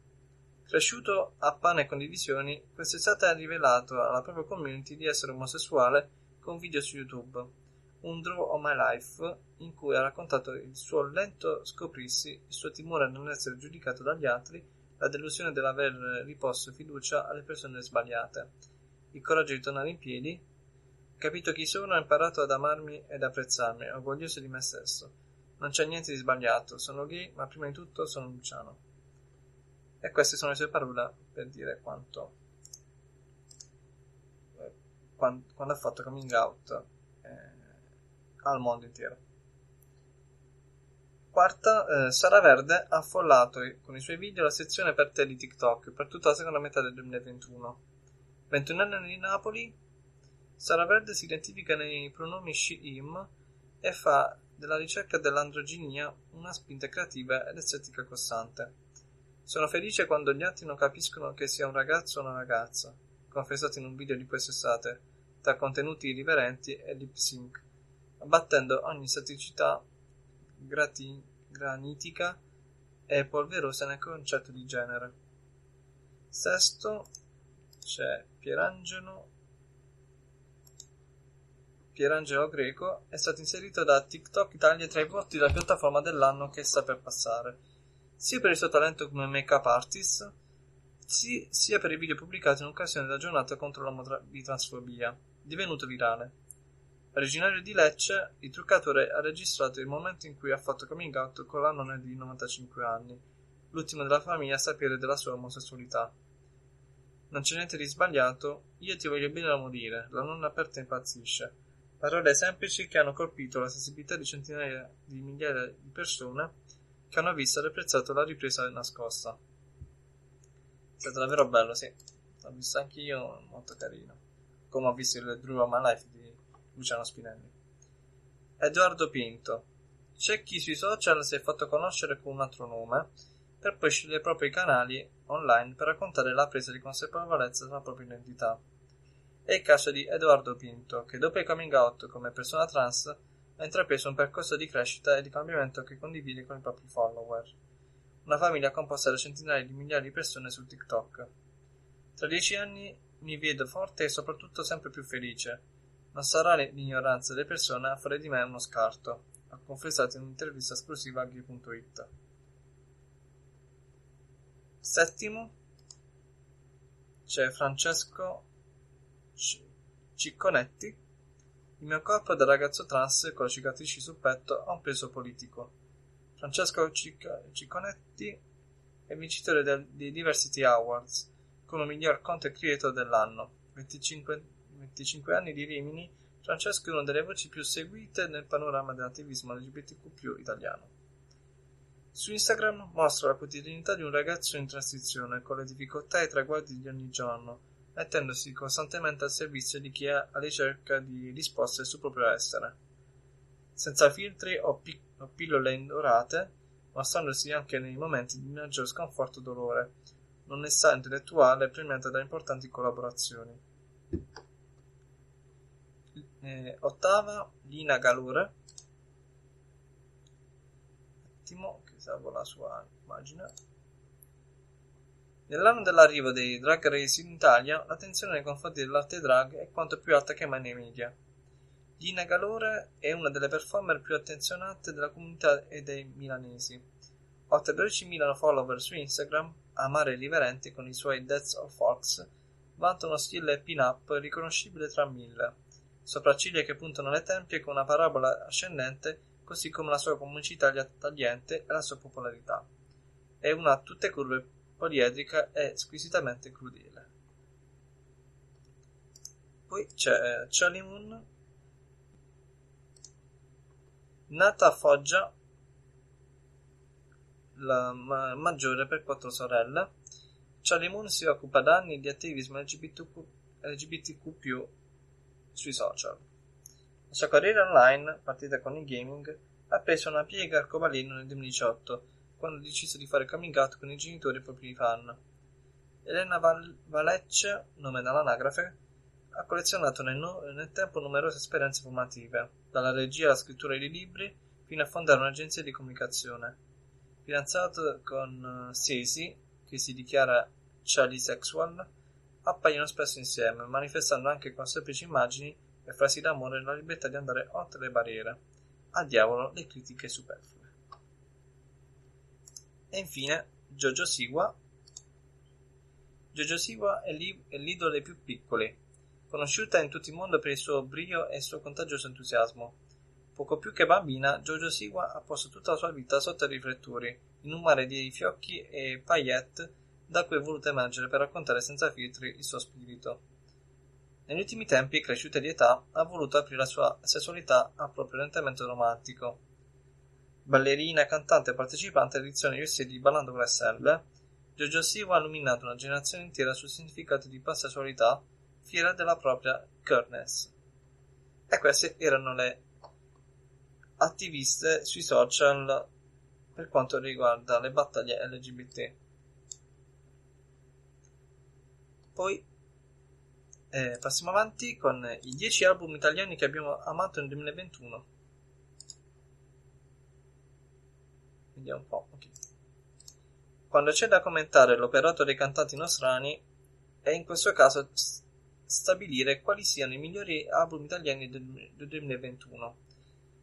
Vince sempre un po' spontaneo il paragone con i colleghi oltreoceano in termini di numeri, spettacolarità delle esibizioni e cifre stilistiche.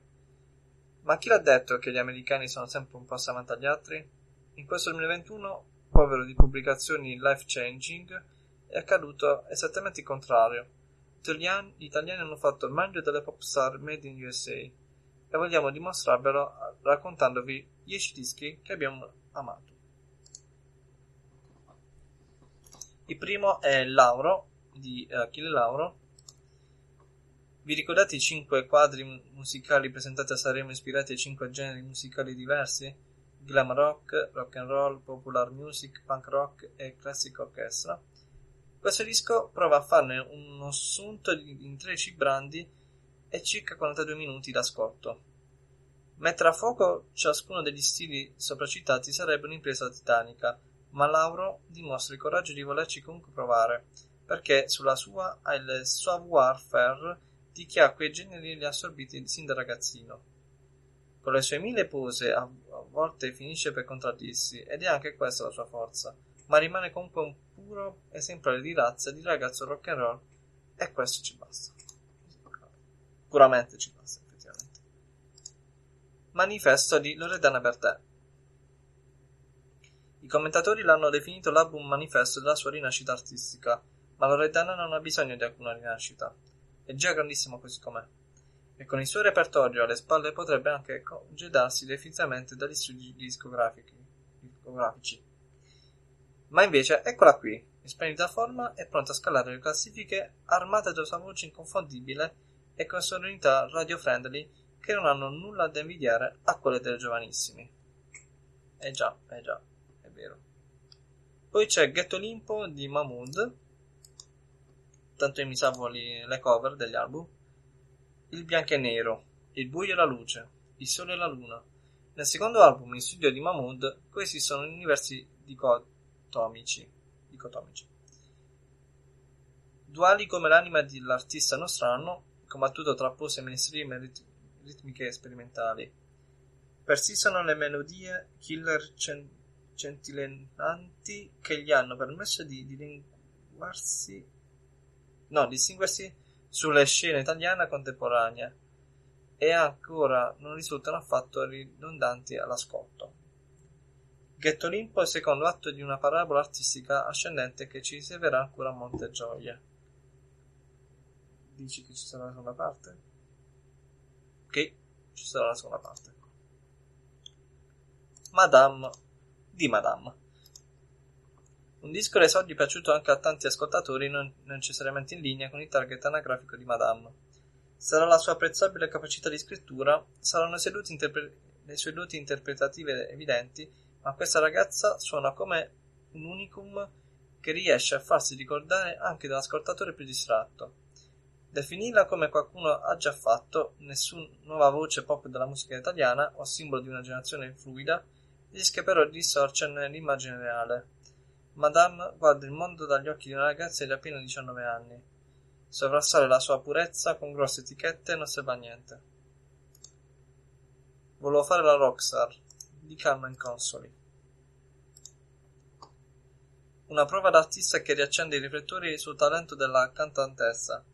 I nostalgici della Carmen Consoli più battagliera e politicamente scorretta rimarranno forse delusi, ma questo disco non torna sulle strade già battute del passato, al contrario scrive pagine nuove. Il tono ri- delle riflessioni è ancora più maturo del solito, se possibile, e prova a sedurre con l'armonia delle melodie anziché usare il graffio delle chitarre e delle parole appuntite. Teatro d'ira, album dei Maneskin. Perché non me lo fa? Ah. Con 6 dischi di diamante, 133 platino e 34 euro a livello globale e quasi 4 miliardi di streaming su tutte le piattaforme digitali, Victoria, Damiano, Thomas e Ethan sono gli italiani più ascoltati al mondo su Spotify nel 2021. Anno che li ha visti protagonisti di numerosi successi, dal primo posto al 71 Festival di Sanremo e all'Eurovision Song Contest con il brano Zitte Buoni. I Maniskin hanno polarizzato la scena musicale italiana grazie a una presenza scenica notevole. L'arroganza dei ventenni nel loro caso diventa irresistibile e può bastare per adesso a incendiare qualsiasi palcoscenico. Letteralmente. Proprio letteralmente. Blu celeste di Blanco. Un disco di confine per sound e personalità.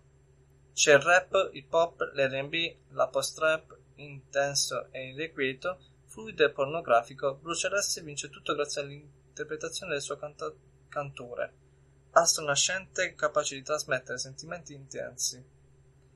Il guizzo compositivo c'è e le prove interpretative mettono il turbo a liriche che puntano dritto al cuore. Ah, se lo dite voi. Ero romantica di Arisa. Non è una canzone, è su album, si chiama così. Ero romantica. Quando nel 2019 abbiamo ascoltato e recensito una nuova Rosabia in città, mai avremmo potuto prevedere una deviazione ad alto tasso di erotismo come quella sintetizzata in questo disco. La svolta sexy di Arisa, reduce dal successo di Ballando con le stelle, coincide con la sua prima pubblicazione da indipendente. Ero romantica esce infatti sotto la sua etichetta Peep Show. La parola chiave per non lasciarsi dis- disorientare dall'ascolto? Cambiamento. La devo sentire il suo album deve essere davvero carino. My Mamma, della rappresentante di lista. Veronica Lucchesi e Dario Mangiara, Mangiaracina, titolari del brand della rappresentante di lista, raccontano temi di grande contemporaneità, una peculiare verve indie. Sulla copertina del disco, un'opera dell'artista palermitana Manuela Di Pisa è ispirata al, qua, al dipinto L'origine du monde del pittore francese Gustave Courbet. Teatralità e mondo urban, urban si incontrano traccia dopo traccia, dando luogo proprio ad un quadro stratificato di molti significati. Femminilità, consapevolezza del corpo, esigenze di esprimersi. E ultimo, noi, loro, gli altri, di Marrakesh. Una bomba all'orologeria quanto a testi e densità di contenuti un po' meno esplosivo il côté stilistico musicale. Ascoltando l'album non si può fare a meno di pensare quanta verità in Cosplayer questa sensazione è così forte da annebbiare per un attimo la mente. Ma il rapper della Barona non è venuto fin qui per farci la paternale o spiegarci come va il mondo. Il suo punto di osservazione non è diverso da quello che, di chi ascolta, perché il messaggio che l'artista vuole lanciare al suo pubblico è sappiate distinguere tra verità e finzione. È un messaggio molto, molto complicato da lanciare, eh? effettivamente, non è facile farlo, specialmente nei tempi di oggi, distinguere realtà e verità sono due cose, eh, realtà e finzione sono due cose molto difficili. Tutti i coming out dei personaggi famosi del 2021 se nel 2020 ne avevamo raccolti una cinquantina, nel 2021 i coming out VIP sono stati fe- felicemente di più. Oltre 50 quelli da noi riportati nel corso delle ultime 52 settimane, in media più di ogni 7 giorni. Coming out in arrivo soprattutto dal mondo dello sport grazie alle Olimpiadi e alle Paralimpiadi di Tokyo, ma generalmente abbiamo assistito ad un fiume di uscite nel, dall'armadio che hanno commosso i social, riempito le pagine dei quotidiani, alimentato discussioni e dato ulteriore forza al concetto di visibilità e rappresentanza. Perché noi tutti ci auguriamo di vivere in un prossimo futuro in cui il coming out non servirà più a nulla, perché la parità dei diritti sarà assoluta e la discriminazione cancellata, ma fino ad allora ogni coming out avrà un peso specifico, soprattutto se in arrivo da universi costantemente sotto la lente di ingrandimento. E ora iniziamo. La prima è di Denise Ibanez. Ah, scusa, Devin. Devin Ibanez. Devin Ibanez è un rugbista americano che ha fatto coming out sui social allo scoccare del nuovo anno. Sono apertamente gay, ha scritto Ibanez su Facebook e Instagram. Questo è qualcosa che non è un segreto per chi mi è vicino e anche per molte persone a me non vicine. Ma ho sempre sentito il bisogno di tenerlo separato dalla mia carriera da rugby. Ho sempre trovato una ragione per cui essere più aperto sarebbe stata una distrazione dannosa o inutile, ha scritto Devin, che nel fare coming out ha presentato anche l'amato fidanzato, il 24enne Fergus Wade, studente inglese di medicina. Secondo, Justin Levens, 19enne promessa del ciclismo belga, Justin Levens ha fatto coming out dalle pagine di Sport Nu B, diventando così il primo ciclista professionista nel paese ad essersi dichiarato omosessuale. Ci pensavo da due anni, è stato un grande passo, i miei genitori erano molto positivi al riguardo.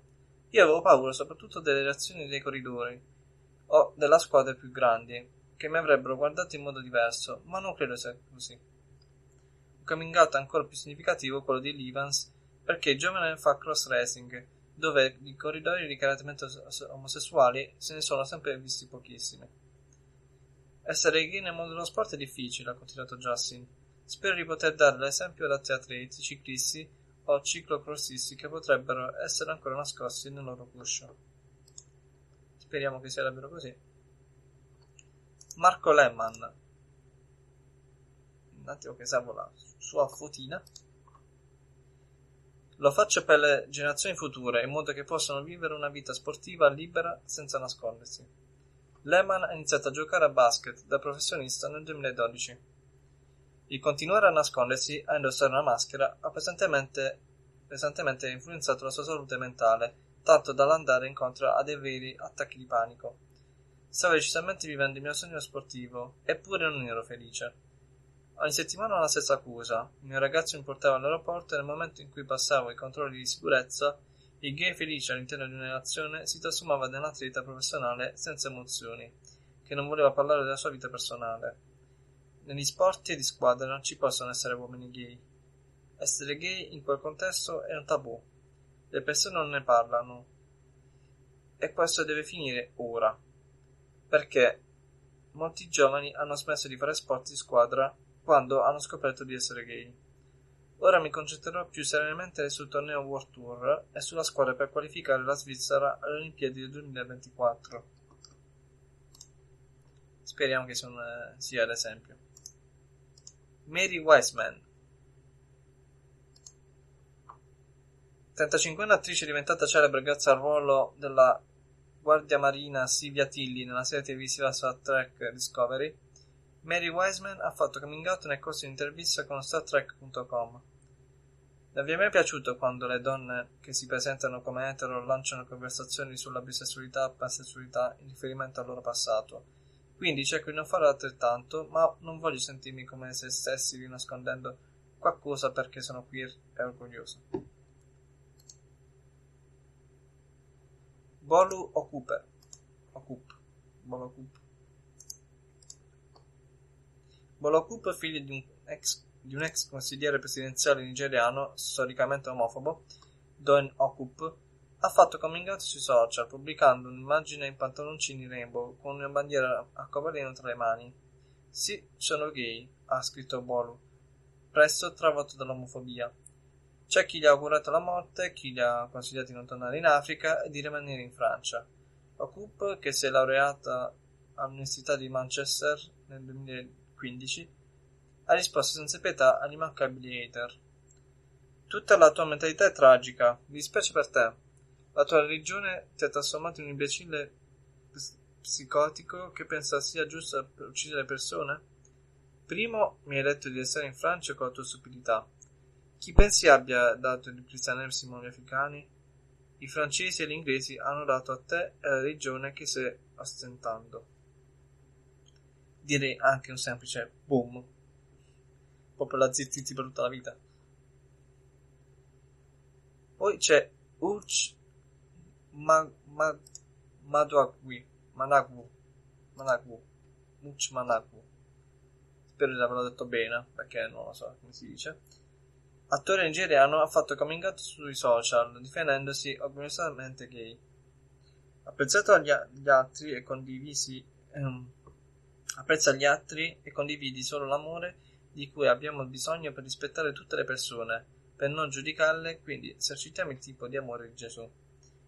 Questi post iniziali di Uch, che ha poi proseguito. Non lasciare che nessuno ti intimidisca.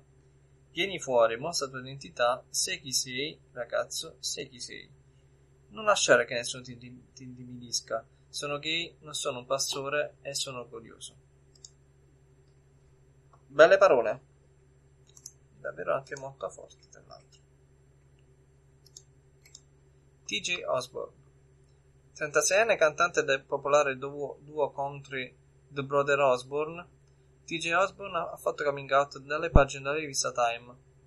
Mi sento molto a mio agio ad essere gay, ha precisato l'artista. Mi sono trovato ad essere cauto per non parlare di qualcosa con cui personalmente non ho problemi.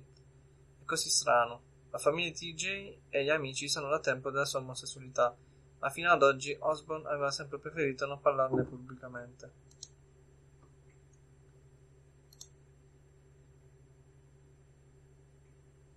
Ok. Germania.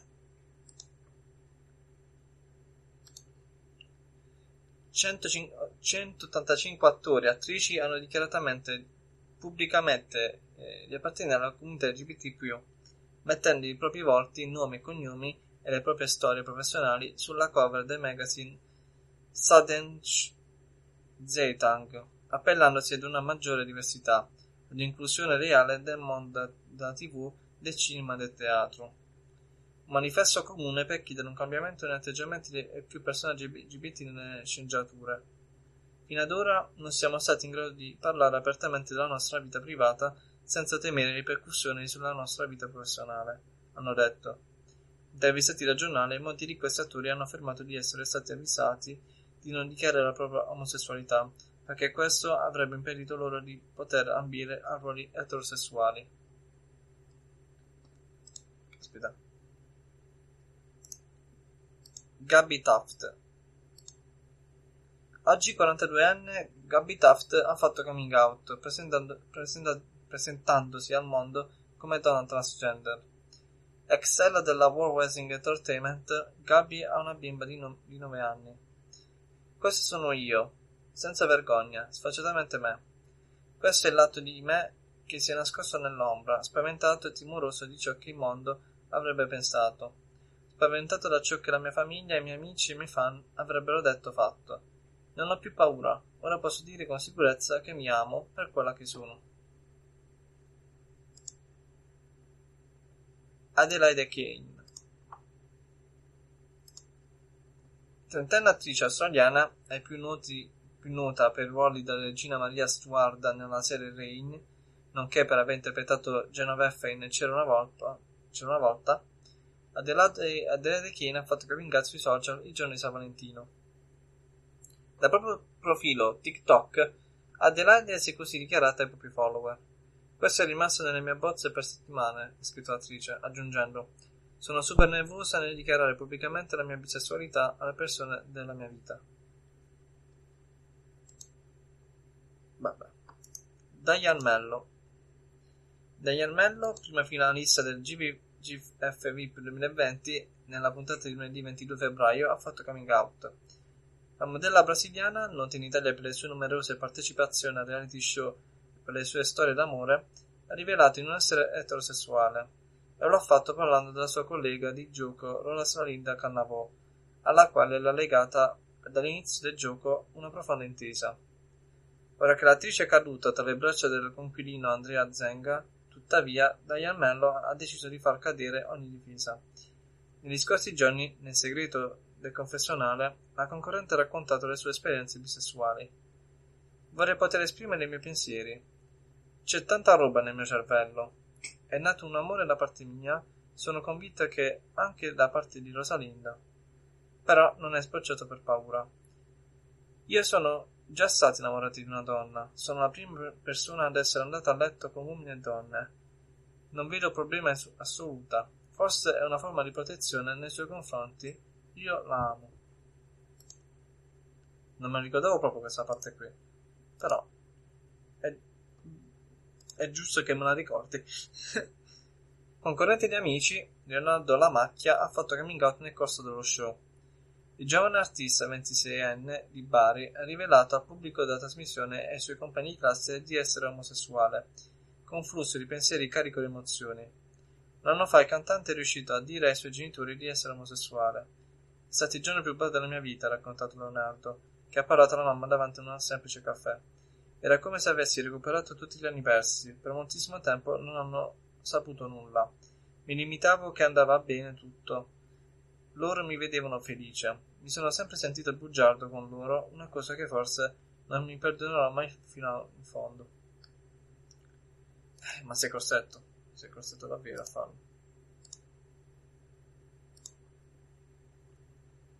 Io sono bisessuale, sono attratta sia da uomini che da donne. Sono una ragazza che sceglie a seconda di come si sente, di avere un portamento. Vivo con normalità questa cosa non senti bisogno di dover aderire a determinati gruppi o movimenti.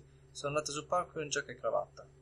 Poche parole ma semplici per Francesca Calearo.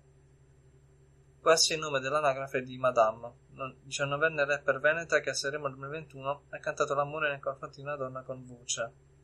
Si è tratta dalla, dalla seconda volta in cui in 71 anni di festival una cantante si è presentata all'Alison con un brano declinato al femminile. Già. Ella Hunt. Ella Hunt interpreta Sue Gibbet in Dickinson, serie Apple Plus arrivata alla sua seconda stagione. Ella, che nella serie ha una storia con Emily Dickinson, interpretata da Hayley Steinfeld, ha fatto coming out dalle pagine di Square Mile, per poi esplicitarlo in maniera ancora più netta sui social. Adoro il termine queer, ha inizialmente rivelato l'attrice. Non penso che riguardi specificamente la sessualità. Lo vedo più come una forma di mentalità, che va a potenziare i lati bizzarri e strani di te stesso. Penso che queer sia una bella parola in questo senso. È un atteggiamento. È così che mi identifico con i miei amici a New York. Beh, beh. Connor McDermott Mostui 22enne di Washington, Connor McDermott Mostui è campione di speed skater su pista fresco di campionati nazionali statunitensi vinti la scorsa settimana nello Utah. Conquistate due medaglie, due medaglie d'oro, Connor ha deciso di fare pubblicamente coming out nelle pagine di Outsports. Se una felice storia di coming out, una felice storia di atletica può aiutare qualcuno, è fantastico. Penso di averlo sempre saputo. Non voglio parlare di essere gay, perché esiste uno stereotipo secondo cui i ragazzi gay non sarebbero atletici, e non voglio che sia usato contro di me o utilizzato per giustificare un cattivo risultato. Ma infatti non è fatto per niente un cattivo risultato. 26enne ciclista canadese di BMX Freaks Perché Freaks? Freestyle Cory Walsh ha fatto coming out con i suoi quasi 60.000 follower, dicendosi entusiasta per il coraggio finalmente trovato. Se un anno fa mi avessero detto che oggi sarebbe stato il giorno in cui avrei detto fanculo a chi lasciando entrare il mondo nella mia vita personale, avrei detto non sarebbe mai accaduto, ha scritto Corey, attualmente considerato il decimo miglior ciclisma di, B- di BMX al mondo. Però, però, bravo Corey Walsh. Ronan Robinstein, bellissimo protagonista di 911 Lone Star, in cui interpreta il figlio gay di Rob Lowe, ha deciso di dichiararsi pubblicamente dalle pagine di Variety. Mi identifico pienamente come bisessuale. Ho la pelle d'oca a dirlo. È così bello parlarne, è così bello sentirsi finalmente a proprio agio. Contento. Colton Underwood 29enne ex giocatore di football a celebre, e celebre a volte TV USA in quanto ex bachelor, bachelor, reality in cui un singolo deve scegliere la sua potenziale futura sposa tra 25 pretendenti, Colton Underwood ha fatto coming out nel corso di un'intervista a Good Morning America sull'ABC. Una dichiarazione abbastanza improvvisa, visto e considerato che il filtro di Compton hanno riempito per anni i tabloid USA dalla ginnasta Ellie Reinsman e Cassie Randolph, conosciuta proprio nel corso della ventitreesima stagione di The Bachelor. Sono scappato da me stesso per molto tempo, mi sono odiato per troppo tempo, sono gay. Sono venuto a patti con, questa, con questo all'inizio di quest'anno e ora lo sto elaborando, ha rivelato Underwood. Il passo successivo in tutto questo è stato quello di farlo sempre alla gente, sapere alla gente. Sono ancora nervoso, ma di sicuro è stato un lungo viaggio e coming, coming out di Colton Underwood è diventato docu-serie Netflix chiamato Coming Out Colton che io ancora devo vedere. Chloe Facchini. Ora sono Chloe e sono orgogliosa in quanto donna transgender. Fiera di essere accanto a me un uomo con la U maiuscola che mi ha supportato e so- sopportato in questi anni insieme a tutta la mia famiglia, sua famiglia agli amici cari e colleghi di lavoro. Così Clofacchini, volto dalla prova del cuoco, ha deciso di fare coming out su Instagram. Negli ultimi mesi ricevevo messaggi che mi chiedevano come mai fossi così cambiata. Capelli biondi, faccia più tonda, eccetera. Sin da piccolo mi sono sempre sentito una bambina. Ho iniziato il mio percorso di transizione due anni e mezzo fa ed ora mi sento pronta per fare l'ennesimo ed ultimo coming out con voi, che mi avete seguito con affetto per anni alla prova del cuoco. Alcuni di voi non approvavano la mia scelta, ma sono convinta che chi mi ha apprezzato come Riccardo continuerà a farlo con altrettanto amore anche in questo momento. Eh già. Manuel Aspidi Ex concorrente di Amici, Manuel Aspidi ha fatto coming out dagli studi di Ogni Mattina, programma condotto da Adriana Volpe su TV8. È la prima volta che, lo, che lo dico, io sono gay. Vengo da una famiglia che mi ha sostenuto dal primo giorno, quindi sono molto contento.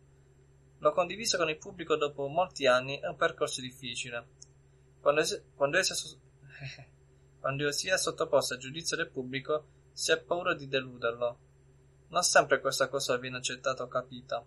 Spesso si viene discriminati, come è accaduto da me da bambino. Credo sia arrivato il momento di essere chi sono, perché non sono sbagliato. Infatti non lo so. Demi Lovato un, coming, un nuovo coming out per Demi Lovato che dopo essersi dichiarata bisessuale e pansessuale ha rivelato di identificarsi nel genere non binario. Ogni giorno che mi sveglia, che mi svegliamo, ah, che ci, scusate, che ci svegliamo, ci viene data un'altra opportunità e possibilità di essere chi vogliamo e chi desideriamo essere. Ho passato la maggior parte della mia vita a crescere davanti a tutti voi. Avete visto il buono, il brutto e tutto il resto. Oggi sono felicissimo di condividere di più della mia vita con voi tutti. Sono fiero di farvi sapere che mi identifico nel genere non binario e che da oggi in poi, da ora in poi cambierò ufficialmente i miei pronomi dei dem. Questo è avvenuto dopo molto lavoro di guarigione e riflessione. Sto ancora imparando ad entrare in me stesso e non pretendo di essere esperto in un portavoce. Condividerlo con voi apre un nuovo livello di vulnerabilità. Lo sto facendo per quelle persone che non sono state in grado di condividere chi sono realmente con coloro che amano. Continuate a vivere nelle vostre verità e sappiate che vi sto inviando tantissimo amore. Baci. Intanto molto carina lei con questo affetto qua eh, nell'appoggio di chi ancora deve fare il passo avanti e lì davvero ha molto coraggio nel fare appunto questi passi ulteriori avanti sempre e sempre. Passiamo avanti con accantonata la carriera televisiva per dedicarsi alla scrittura e social, Fiore Manni, che dal 2011 al 2016 ha condotto Camilla Store, uno dei programmi di intrattenimento per ragazzi maggior successo dell'ultimo decennio, in onda su Dia Kids e Super, ha rivelato di essere pansessuale e di aver avuto una lunga relazione con una donna, l'attuale ex moglie. Però, in un post o in una storia dissi di essere omosessuale? Non l'ho mai detto. Questa domanda mi arriva in continuazione. Immagino che qualcuno abbia messo in giro questa voce. Comunque no, sono bisessuale. Così la fidanzata attuale di Damiano David dei Maneskin, Giorgia Soleri, ha fatto coming out via social. Così, per errore.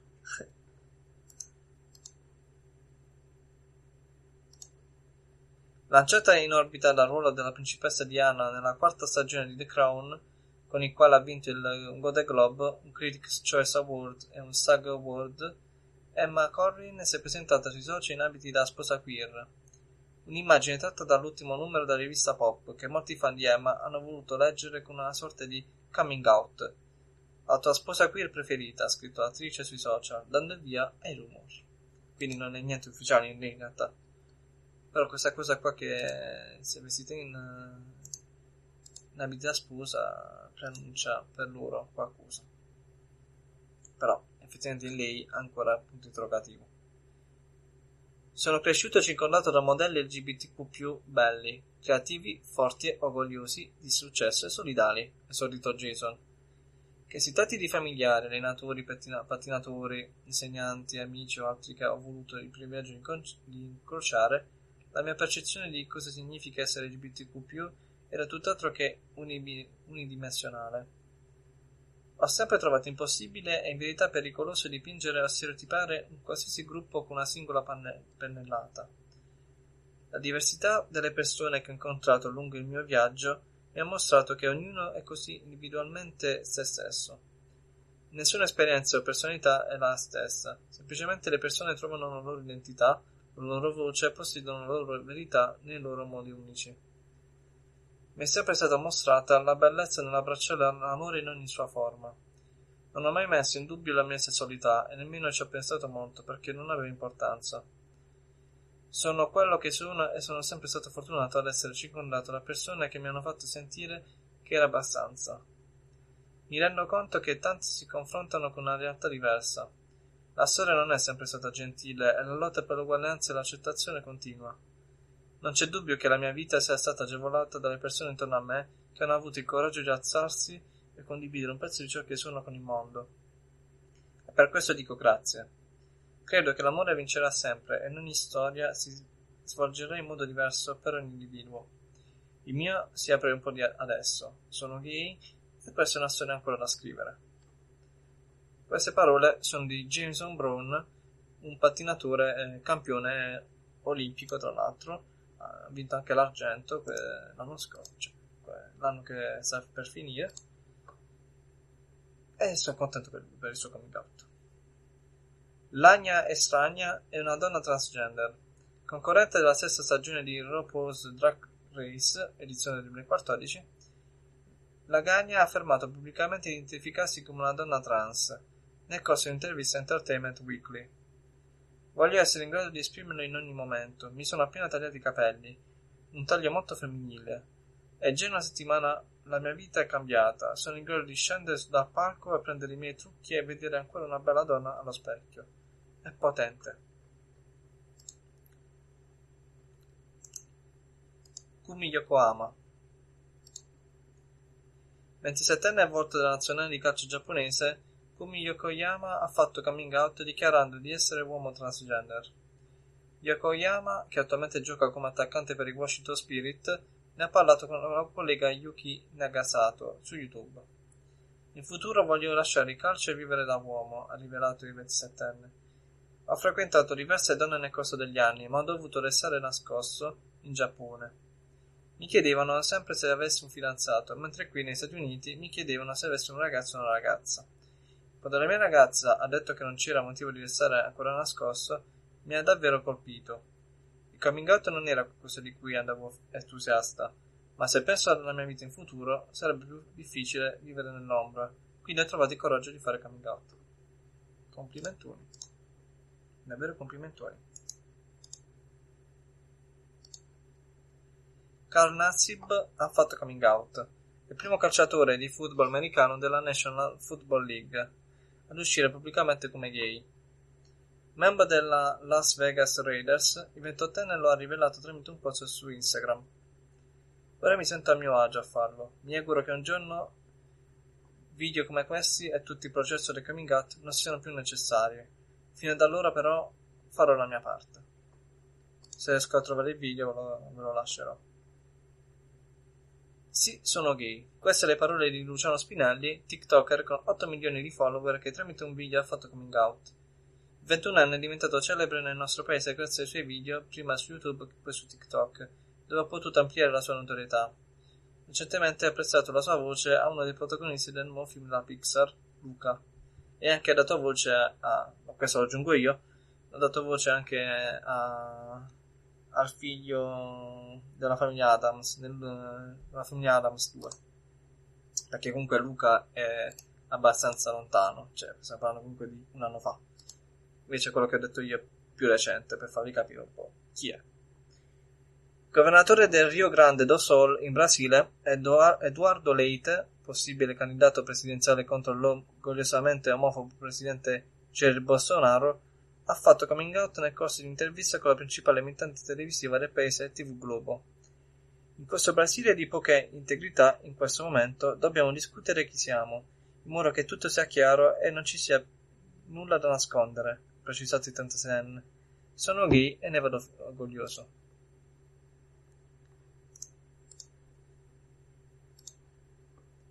Diciotto anni, il prossimo 3 settembre, il lanciatissimo Jack D- D- Dylan Grazer, protagonista indiscusso della miniserie VR VR di Luca Guadagnino, ha fatto coming out.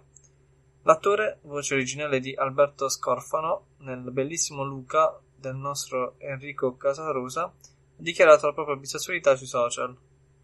Su Instagram Live, dopo che un fan gli ha chiesto se fosse gay, Grazer si è fatto una, res- una risata e ha serenamente risposto: Sono B.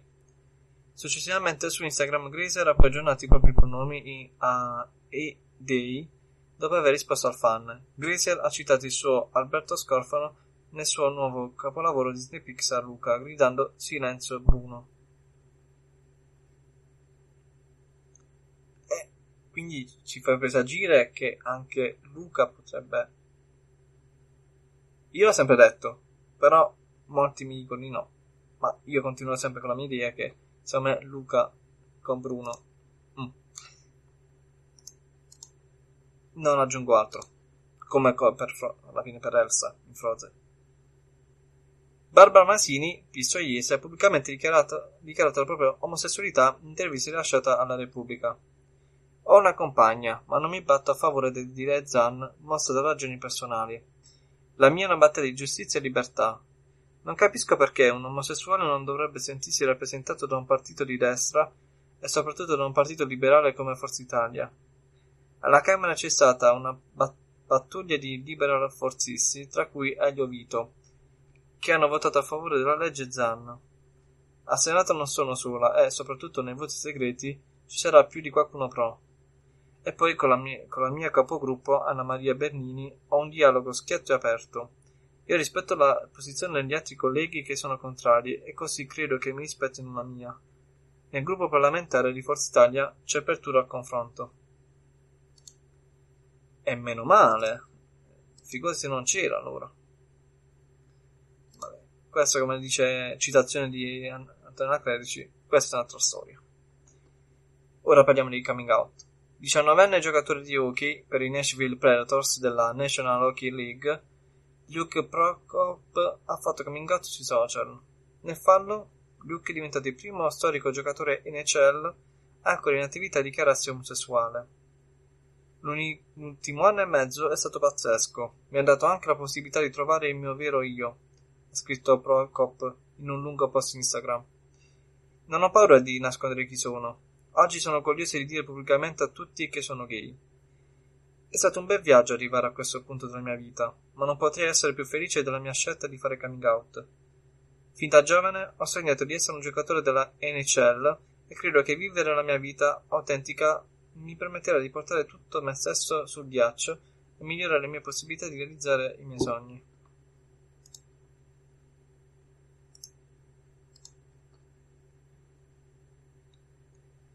Intervistata da Time Magazine, Tommy Dorfman, 29enne volto di 13, ha fatto pubblicamente coming out come donna transgender. Da, uo- da un anno ormai, in privato mi identifico e vivo come una donna, una donna trans, ha confessato Tommy alla rivista. Divertente pensare di fare coming out perché non sono andata da nessuna parte. Considero quella di oggi come una reintroduzione di me come donna, come aver fatto una transizione media, meda, medica. medica. Coming out è sempre visto come una grande rivelazione, ma non è mai stato per me. Oggi si parla di chiarezza. Solo, sono una donna trans, i miei pronomi sono she-her, il mio nome è Tommy.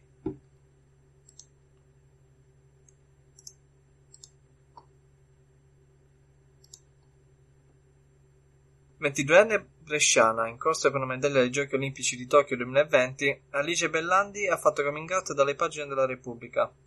L'atleta azzurra, nella notte in gara nel torneo di judo dei 70 kg, ha rivelato di aver capito il proprio orientamento sessuale grazie ad un'amicizia molto forte all'età di 15 anni con una ragazza poi diventata amore. I miei genitori l'hanno capito da soli, non mi hanno detto nulla se non l'amore è amore. Il mondo sta cambiando in meglio, la società sta diventando più libera, serena su questo aspetto e lo sport sta perdendo anche la sua area ma- machista per diventare davvero un posto inclusivo per tutti. Ha proseguito Bellanda attualmente felicemente fidanzata con Chiara.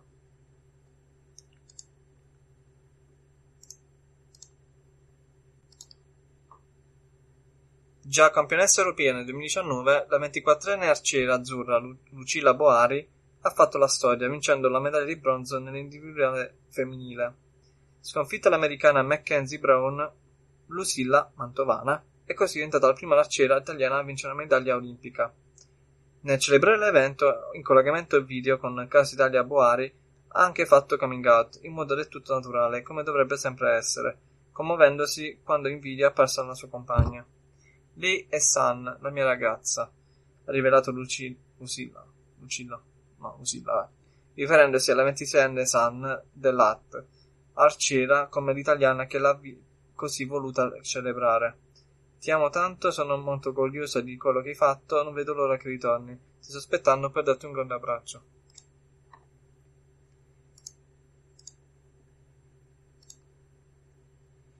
Trentaquattrenne giornalista e reporter della ABC News 13 a Houston Steven Romo ha fatto coming out su Instagram, annunciando inoltre il finanziamento con Stephen Morgan, meteorologo per la Fox. Condividendo una foto di coppia con gli anelli di finanziamento in bella vista, Austin ha scritto Sono cresciuto con dei segreti. Ho avuto un segreto da gestire tutto da solo. Ero gay e cercavo con tutto il mio cuore di non esserlo. Mi ci sono voluti anni per capirlo, ma l'essere gay mi ha salvato, mi ha reso forte abbastanza forte da poter finalmente stare accanto al mio essere umano che abbia mai incontrato e chiede di sposarmi. Ed è qui che Stephen ha presentato al mondo l'amato Steven, Steven che lavora per Fox Weather. Prima di incontrare Stephen Morgan, pensavo che forse questo tipo di amore non era nelle mie carte, che era un viaggio che non avrei mai intrapreso, ma ora sono più felice che non lo sono mai stato e presto mi trasferirò a New York con la persona con cui voglio passare il resto della mia vita. Che carini, che bello. Uno dei più famosi conduttori di programmi televisivi delle Filippine, Raymond Guterres, ha fatto coming out in intervista a Mega Magazine, mostrando molto orgoglio, ma raccontando anche le difficoltà e gli ostacoli vissuti durante il suo percorso di accettazione. Crescendo, è stato difficile per me persino riconoscere chi sono. Essendo parte di una famiglia che è anch'essa famosa, siamo tutti intrattenitori già da molte generazioni. Non decidevo le cose da solo. Le cose che faccio non, non influenzeranno solo me, ma influenzeranno anche la mia famiglia. Quindi era un po' come un fardello che stava portando, ho detto. Però alla fine ci sei riuscito e quindi meglio così. 26enne marciatore spagnolo, Marc Tour ha sfiorato il podio olimpico a Tokyo 2020 arrivando quarto nella marcia di 50 km a Sapporo, vinta dal polacco David Tomala davanti al tedesco Jonathan Hilbert e al canadese Ewan Dunphy.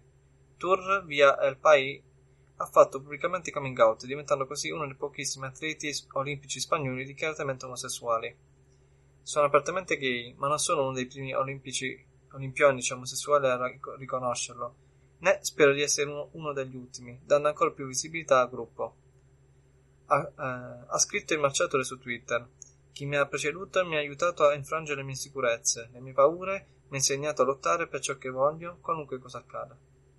Fa piacere questo. Spero che lui sarà in quel modo eh, può aiutare eh, chi lo farà in futuro. 33enne attrice e doppiatrice statunitense dal 2018 in onda sul piccolo schermo grazie al ruolo di Annie Marks in Good Girls, May Whitman ha fatto coming out. La star che doppia la storica lesbica Amity Blight nella serie animata Disney Channel The Oval House si è dichiarata pansessuale. Mi prendo solo un momento per dire che sono così orgoglioso di essere anche una piccola parte di uno spettacolo come The Oval House ha detto ai suoi follower su Twitter. Essendo anch'io pansessuale, vorrei aver avuto nella mia vita personaggi così incredibili come Amity e Laz, quanto stavo crescendo. La rappresentazione queer è importantissima, continua così Mondo.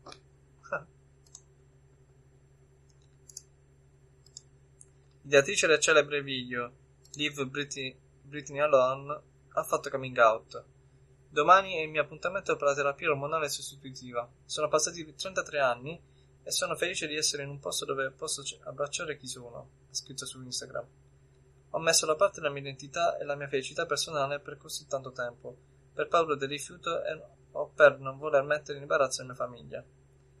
Cara Cunningham è il suo nuovo nome, dopo aver confessato che Crocker non è mai stato il suo vero cognome. Cara ha rivelato che non poteva più aspettare e che è, stata, e che è sicura che coloro che la amano davvero la sosterranno durante la sua transizione. Ma sì.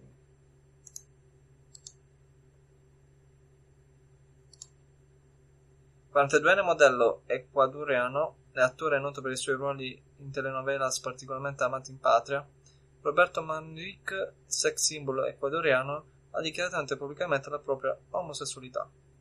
Star di telenovelas come Doña Barbara e Victorinos and El Clone, Roberta ha fatto coming su Instagram.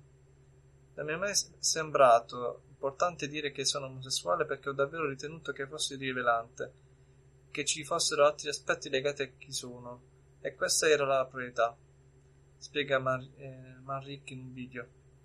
Ma ora sento che è arrivato il momento di parlarne. Robertito è cresciuto in un mondo che non gli permetteva di essere quello che era, quando anche il pianto non era da uomini. Quella vulnerabilità non era degna. Figuriamoci il fatto che mi piacessero gli uomini e che sentivo, poiché ricordo che c'era qualcosa in me che non andava.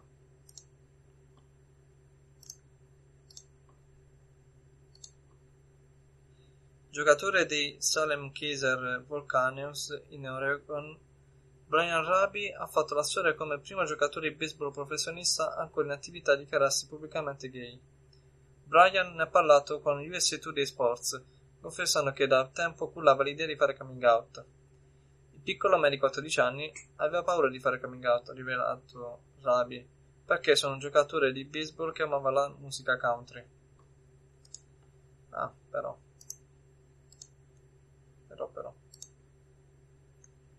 All'età di 70 anni, Cassandra Peterson ha deciso di raccontarsi senza filtri, svelando a pubblico come l'ha eletta icona di stile di essere lesbica. Elvira, Mistress of the Dark, è tra le attrici che più hanno influenzato la mondo e la cultura pop statunitense degli ultimi decenni. Musa per le Dark Queen più tenebrose regine delle commedie dell'orrore. Ah, non lo sapevo. Non sapevo per niente. Classe 1994, nato ad Alicante, in Spagna, Guillermo Rodríguez Godinez, nome d'arte Arcano, ha fatto coming nel corso di Masterchef Celebrity 6. Nel corso del programma il rapper ha parlato apertamente del proprio orientamento sessuale rispondendo ad un quesito del collega concorrente Eduardo Navarrete. Interessato da un'immagine pubblicata sui social da Arcano in cui quest'ultimo sventola una bandiera rainbow nel corso di un concerto. Ah. 71enne personaggio televisivo famoso soprattutto per i suoi numeri di ipnosi e escapologia, Giuca Scasella ha fatto coming out all'interno del Fratello VIP. Padre di James, avuto nel 1987 dalla relazione con la modella Carol Torr, Casella, che fa coppia con Valeria Perilli da oltre 30 anni, rivelato di aver avuto in tenera età anche un flirt con un ragazzo. Sono stato anche un uomo, è successo, sì. Per me è normalissimo. Ricordo in collegio, tra di noi, ma sarà successo anche a voi. Non c'è niente di male, ognuno è libero, per me è normalissimo tutto questo. Poi ognuno si fa la sua, sua strada. Casella è poi entrato nello specifico, sottolineando come non è che da quando tu vai con un uomo sei omosessuale, ma a me è successo e se dovesse succedere mica dico di no. Anche se oggi magari direi di no. Un conto è quando sei giovane e puoi fare quello che vuoi, adesso non ci penso neanche più. Anche se vedo una persona che mi può piacere mi reprimo a farci il passo avanti. Poi, se è una cosa straordinaria, ci posso ricascare.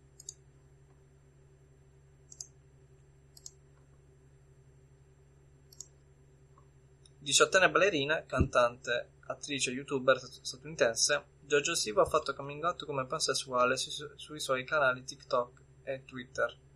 Icona dei più piccoli, Giorgio Sivo ha dimostrato che l'essere queer può anche essere innocente e che i con- contenuti LGBTQ possono anche essere commercializzati verso un pubblico molto giovane. Ma sì, perché no? Alla fine lì è il me contro te statunitense. Sono stanco di dare il massimo a vivere questa doppia vita. È esperante qualcosa che non vorrei che qualcun altro vivesse. Con queste parole Joshua Cavallo, 21enne terzino sinistro centrocampista centrale dell'Adelaide United in Australia, è diventato il primo calciatore in attività a dichiarare la propria omosessualità. Una pagina di storia scritta via social che con un video pubblicato su Instagram è presto diventato virale, che se lo trovo ve lo lascerò in descrizione. Alberto Matano ha fatto coming out nel corso della vita in diretta. Il giornalista, padrone di casa del pomeriggio di Rai 1, ha scelto di parlare per la prima volta della sua vita privata nella puntata di giovedì 28 ottobre 2021. A rientro di un servizio incentrato su tutti i più recenti casi di discriminazione a sfondo omofobico. Storie come queste mi fanno particolarmente male, perché è successo anche a me quando ero adolescente. Ho provato sulla mia pelle, so cosa significa. Mi auguro che con il contributo di tutti su un tema così importante ci possa essere un, pu- un supplemento di riflessione. Dobbiamo anche a quelle persone che abbiamo appena visto. Eh già. Anche lui ha fatto coming out.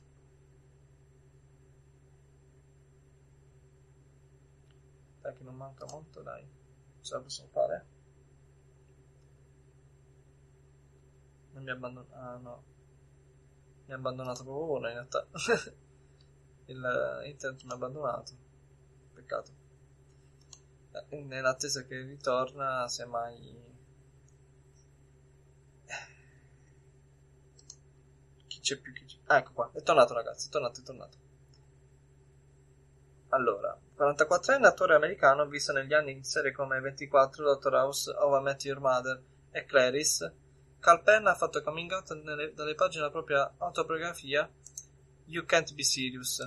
Protagonista del francese cinematografico Harold Kumar e nel 2009 è entrato a far parte dell'amministrazione Obama come Associated, Direct, mm, Associated Director nell'Office of Public Engagement della Casa Bianca, Penn ha rivelato di essere fidanzato da 11 anni con l'amato Josh. Quindi ci sono due LGBT una serie American Mother piacere.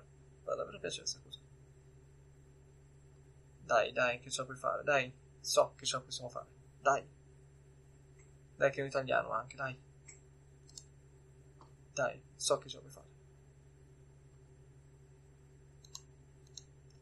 E... Eh,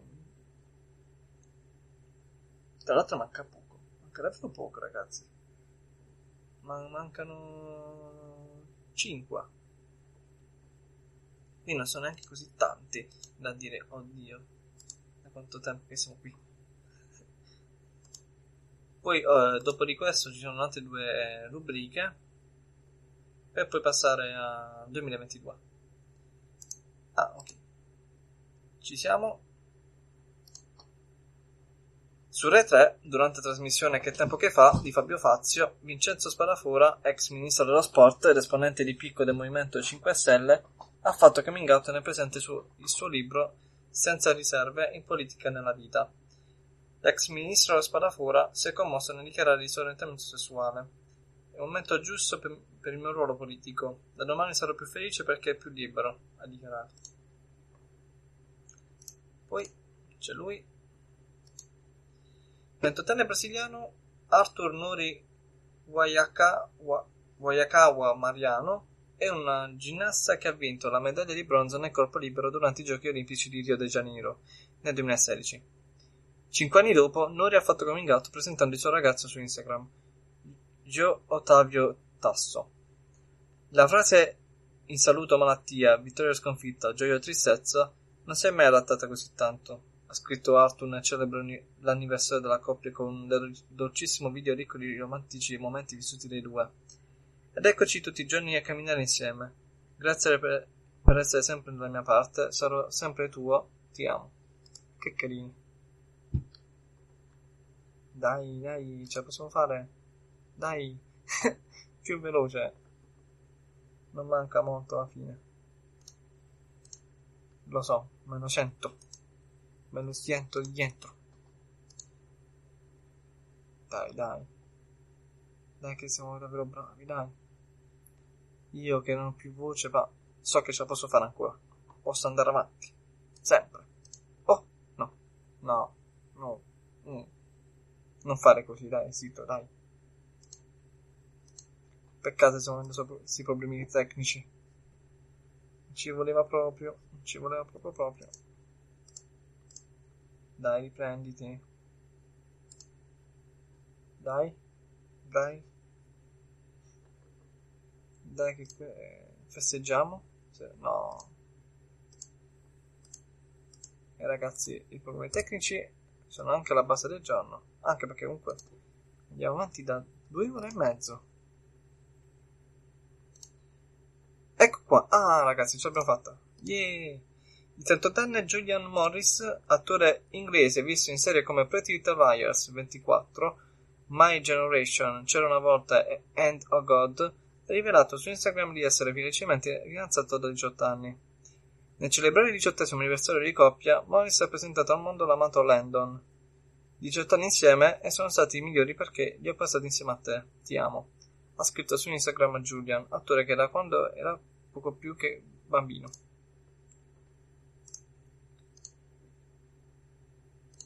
Trentacinquenne cessista statunitense, sorella di Anthony Parker ed ex moglie dell'ex cessista NBA Sheldon Williams, da cui ha avuto una figlia, Candace Nicole Parker ha rivelato su Instagram di aver sposato Anya Patra- Petrakova e che presto le due donne saranno mamme. Giocatrice WNBA di Chicago Sky, Candace ha fatto coming celebrando il secondo anniversario di nozze della coppia. La cestista ha definito l'amata splendente, sottolineando come non potrebbe essere più bella. Fino ad oggi nessuno aveva mai sottoscritto del matrimonio tra Candace e Anya. Forse siamo all'ultimo. 37enne attrice americana conosciuta principalmente per aver co-creato ed essere la coprotagonista della serie Broad City, Abby Jacobson ha rivelato al mondo di essere felicemente fidanzata con Jodie Balfour, 33enne attrice sudafricana vista nella serie tv Quarry, pagato per uccidere. Nel festeggiare un anno di coppia, le due attrici hanno di fatto svelato ciò che fino ad oggi non era mai emerso. Un anno con questo incredibile umano. Non so come possa essere stata così fortunata, ha scritto Jacobson nel suo post, a traino di una foto che la vede baciare Balfour sulla guancia. 365 giorni con la migliore sorpresa della mia vita, ha replicato Balfour sulla sua pagina, con un altro bel bacio fotografico a traino. E con questo, ragazzi, abbiamo finito i 55 personaggi che hanno fatto coming out nel 2021. Ora passiamo ai 10 libri LGBTQIA che abbiamo amato nel 2021. E questo eh, interessa tanto perché alcuni vorrei tanto leggere. Con il 2022 alle porte abbiamo stilato la lista dei libri più amati della redazione di Gay.it nel 2021. Di alcuni ne abbiamo già parlato, di altri abbiamo intervistato gli autori o i curatori, da altri invece siamo stati travolti con la loro forza dirompente e rivoluzionaria. In un mondo sempre più digi- digitalizzato, il libro si presenta come una contraltare insostituibile. La fortuna di questi due anni di pandemia è stata che molti se ne sono resi conto e le vendite dei libri sono aumentate. Molto apprezzati sono stati anche quelli a tematica LGBTQIA+, grazie a quelle pubblicazioni di enorme valore culturale. Ecco a voi i 10 libri del 2021. Il primo è quello di RuPaul. Rupa, RuPaul, RuPaul come lo volete la chiamate perché so che a molti lo chiamano diverso. Si chiama I primi dieci anni di RuPaul's Drag Race e l'ultimo secolo di vita queer. Una guida definitiva al mondo di RuPaul's Drag Race e al suo impatto sulla cultura contemporanea. Drag Race non è solo il programma televisivo più queer che si sia mai visto, è anche un gigantesco fenomeno culturale e un museo di storia artistica e sociale. Quasi ogni aspetto del reality che ha consegnato l'arte del drag al grande pubblico si ispira infatti a un qualche, un qualche tradizione, evento storico o personaggio leggendario della comunità LGBTQ RuPaul e le altre ricostruisce queste fonti nel dettaglio. Ogni capitolo prende in esame un elemento chiave dello show, dalla workroom allo snatch game, passando per la pit crew e il salotto Unchucked, e lo scompone nei minimi dettagli, creando un prezioso archivio di riferimenti celebrando figure leggendarie, spesso dimenticate, e scattando in vero spirito RuPaul's Drag Race un'istantanea in tempo reale della vita queer contemporanea. 12 anni, 21 stagioni americane e 8 edizioni internazionali, 19 Emmy Awards e oltre 300 concorrenti. Il fenomeno televisivo RuPaul's Drag Race sbacca in Italia dopo aver cambiato volto al drag mondiale. Questo libro racconta da dove viene il programma, come è nato e quali sono le loro innumerevoli fonti di ispirazione. Una vera e propria enciclopedia di riferimenti artistici, culturali, politici e storici lungo un secolo di vita LGBTQ in, organizzata con passione da due esperti di cultura pop e fan accaniti del programma. Il reality più radicale in circolazione diventa qui la mappa per ripercorrere le pietre miliari della storia e della cultura queer, celebrando che in ogni epoca ha sfidato le convenzioni per esprimersi senza compromessi. È una maniera di informazioni per i fan più sfre- sfegatati, ma anche una guida che ci svela le sorprendenti ramificazioni di un'arte antica che ha conquistato il grande pubblico perché l'identità è un gioco, o come direbbe la titolare del programma, We all born naked and the rest is drag. Costa 19,90? Ok, metterò semmai il link per acquistarlo da Amazon. Ovviamente tutti, tutti questi libri qua metterò il link di Amazon, non di siti esterni. Con una potente esclamazione e una bomba fumetto in copertina, il volume rimette a disposizione del grande pubblico le rarissime pagine della rivista Fuori, storico organo di stampa del Fronte Unitario Omosessuale Rivoluzionario Italiano, e primo mestiere di rivoluzione sessuale del paese. Aggiungendo le punte esclamative a titolo originale, Fuori riporta il fuori ai giorni nostri, ponendo il lettore di fronte a un passaggio epocale di cui, di cui spesso si sottovaluta la portata. Se oggi la libertà di vivere il proprio orientamento e l'identità sessuale è un valore sempre più accettato e condiviso, lo dobbiamo al gruppo di donne e di uomini che 50 anni fa, a partire da Torino e poi tutta Italia, hanno coraggiosamente intrapreso una lotta per la liberazione, scontrandosi con la violenza, l'ottusità e il conformismo dell'intera società italiana. La pubblicazione consiste nella fe- fedele ristampa dei primi 13 mitici numeri della rivista e documenta così una gloriosa stagione della lotta per i diritti civili, quella che va dal 1971 al 1974. Questo nuovo progetto editoriale procede dunque dal numero zero, distribuito quasi come una fanzine punk nei luoghi di incontro clandestino dell'epoca, fino al Fuori Donna, il tredicesimo numero e primo, primo ad essere realizzato da sole donne. Il volume contiene le riproduzioni fotostatiche i cartacei originali e le raccoglie in un unico almanacco. A corredo del libro, un'introduzione critica firmata dai curatori del progetto Carlo Antonelli e Francesco Urbano Ragazzi e una loro lunga intervista al fondatore del Fuori, Angelo Pezzana. Fuori si avvale della collaborazione scientifica della Fondazione Sandro Penna, Fuori ed è sostenuto di lui Levice. Io lo chiamo Levice, come dico in America. E il costo del libro è di 28 euro. Terzo libro. Tra l'altro non so se l'ho, se l'ho fatto la, se l'ho salvato. Mi ricordo, sì, l'ho salvato. E parliamo di finalmente un'opera italiana completa e di riferimento per la storia della sessualità e dell'identità LGBT. Questo volume rappresenta la prima storia completa della sessualità e dell'identità LGBT in Occidente dal XVIII secolo a tempo presente, intrecciando nell'analisi una verità di fonti, delle memorie della letteratura, dalla trattatistica alla cronaca, il libro fu una lettura inedita della storia contemporanea, dal ruolo della sessualità nella formazione degli Stati-nazione alle guerre mondiali, dal giro di vite del dopoguerra, alla rivolta di Stonewall, dalla crisi della KV alla rivoluzione queer degli anni 90, fino alle nuove sfide degli anni 2000, con la loro apertura verso il futuro. Il libro costa 19 euro.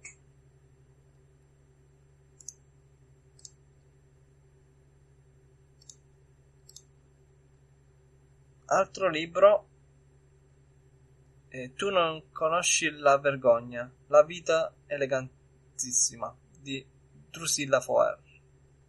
Da grande vorrei essere come lei, elegantissima. Una piccola ammiratrice mi lusingò con queste pa- parole inventando, a sua insaputa, il titolo del mio primo recital teatrale e dandomi un motivo per scrivere questo libro. Onorare ciò che è indelebile nella mia vita con tutta la tenerezza che ho per me stessa, sperando di trattenere e, perché no, di ispirare la mia giovanissima fan. Tu non conosci la vergogna e racconti luoghi, incontri, sentimenti, appunti di memoria sparpagliati e disordinati. Ci troverete un'insospettabile nonna spregiudicata, le notti di fuoco a New York, un amante affettatore di prosciutti, una prozia sonnambula e libertina, una tigra per amica, il teatro, la musica e l'amore. Una vita randaggia, emozionata e combattuta. Una vita non male. Una caccia tesoro a cui ho giocato con tutto il coraggio che mi è stato possibile. Ve la restituisco senza vergogna, con l'intenzione di divertire o di ispirare, contando su un tenero perdono con la tonalità presuntuosa di quella speranza tipica di un'anziana signora forse un po' Banesia. Di origine toscana, cantante, attrice e attrice, Drusilla Foer è da tempo un'icona di stile. Frequenta con successo teatro, televisione, radio e cinema ed è star di culto sul web e sui social network, dove pubblica video esilaranti. Personaggio irriverente e antiborghese, si presta spesso a sostegno di casi eh, sociali importanti. È autrice e inter- interprete di due spettacoli teatrali. Elegantissima recita fra musica e racconto e Venere nemica, spettacolo ispirato alla favola di Amore Psiche. Nel 2021 è la voce narrante in scena delle Soir du Soldat di Stravinsky al Teatro Olimpico di Vicenza. Al cinema ha recitato tra l'altro in magnifica presenza di Ferzan Atetek e nel recente sempre più bello diretto da Claudio Norza. Fra le varie esperienze televisive è stata giudice di Star Factor, Talent nel Talent, Talent, nel Talent di X Factor poi editorialista Matrix Cambretti su Canale 5, ospite fissa a CR4 La Repubblica delle Donne su Rete 4 e in Ciao Maschio su Rai 1. In radio ha preso parte come ospite fissa al programma Facciamo finta che di Maurizio Costanzo e Carlotta Quadri su R101. Il libro costa 18 euro.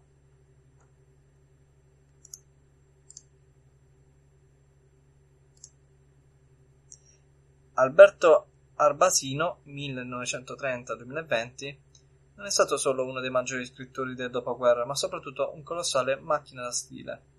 Stilaberto è il diario di un inseguimento tra cartoline, lettere e fotografie, il taccuino di un'avventura letteraria che ha coinciso con un'educazione sentimentale.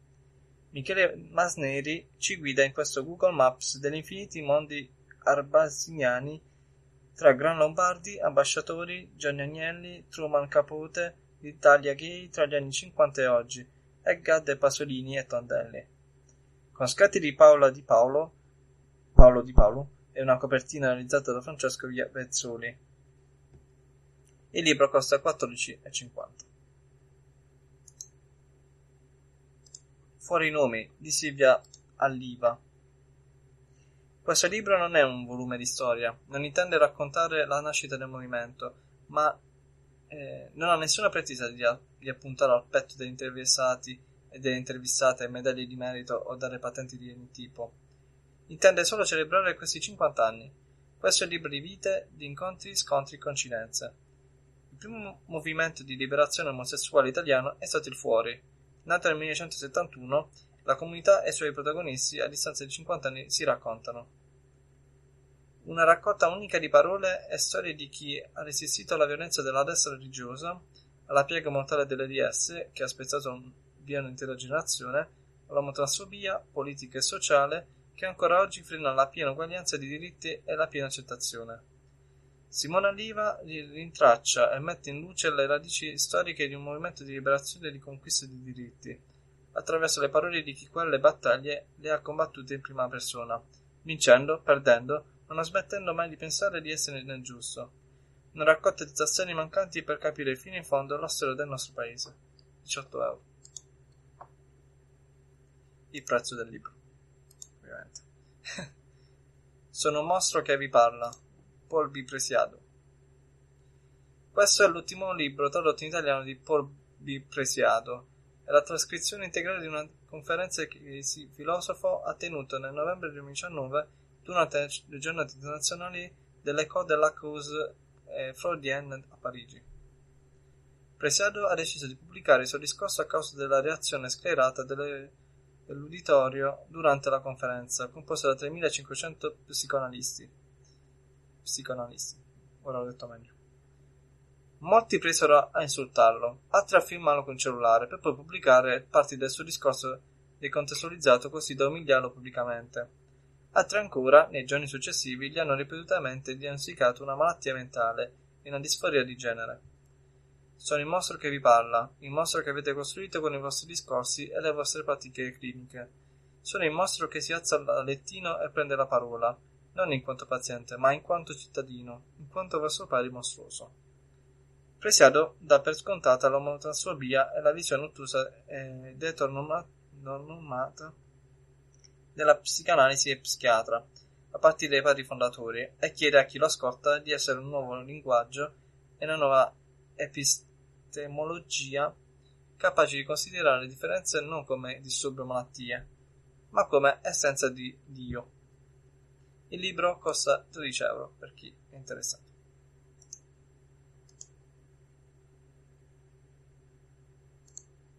Questioni di un certo genere. Libro del Post. Il Post torna con Cose spiegate bene e dopo il primo volume dedicato all'editoria, ora è disponibile nell'editoria questioni di un certo genere. Con il loro solito fare pedagogico hanno radunato in questo volume alcuni dei più noti studiosi, scrittori e attivisti sulle questioni di genere e sulla lingua, come la sociolinguista Vera Gheno, che cura il contributo e l'importanza di avere un nome, o la fumettista Fumetti Brutti, con il mio nome morto. Quella curati con la curatela di Iperborea e della redazione del Post Ariana Cavallo, Ludovica Lugli, Massimo Prearo, Questioni di Umberto Genere si presenta come un vero e proprio breviario nei nostri giorni confusi, dove all'ordine del giorno la mistificazione e la strumentalizzazione dei concetti che dovrebbero essere acquisiti da decenni. Ciocca azzurra e fiocco rosa, Tutte persone vengono divise tra due gruppi, alla nascita o ancora prima, in base alla forma dei propri genitali vista in ecografia.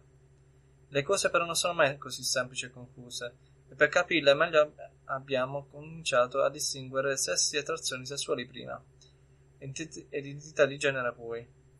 Insieme a queste distinzioni sono arrivate nuove parole come bisessuali, LGBTQIA+, transgender e cisgender, e nuovi dibattiti, uno riguarda la lingua, non solo la sua. Altri cose più concrete, i simboli sulle porte dei bagni, le categorie nello sport agonistico, gli abiti che indossiamo. E poi ci sono le questioni dei diritti e la capacità di tutti riconoscere e capire il prossimo e gli argomenti di cui si discute. Prezzo del libro 19 euro. Penultimo libro, ma non meno importante, anzi per niente importante, cioè per niente non importante, è proprio importante, parliamo del libro Senza paura, la battaglia contro l'odio di Alessandro Zan. Alessandro Zan è diventato uno dei politici più noti di questa legislatura. È infatti il relatore del disegno di legge che porta il suo nome, una proposta che sta agitando come poche volte nella storia repubblicana recente. Un dibattito e una partecipazione forte sia dentro che fuori Parlamento.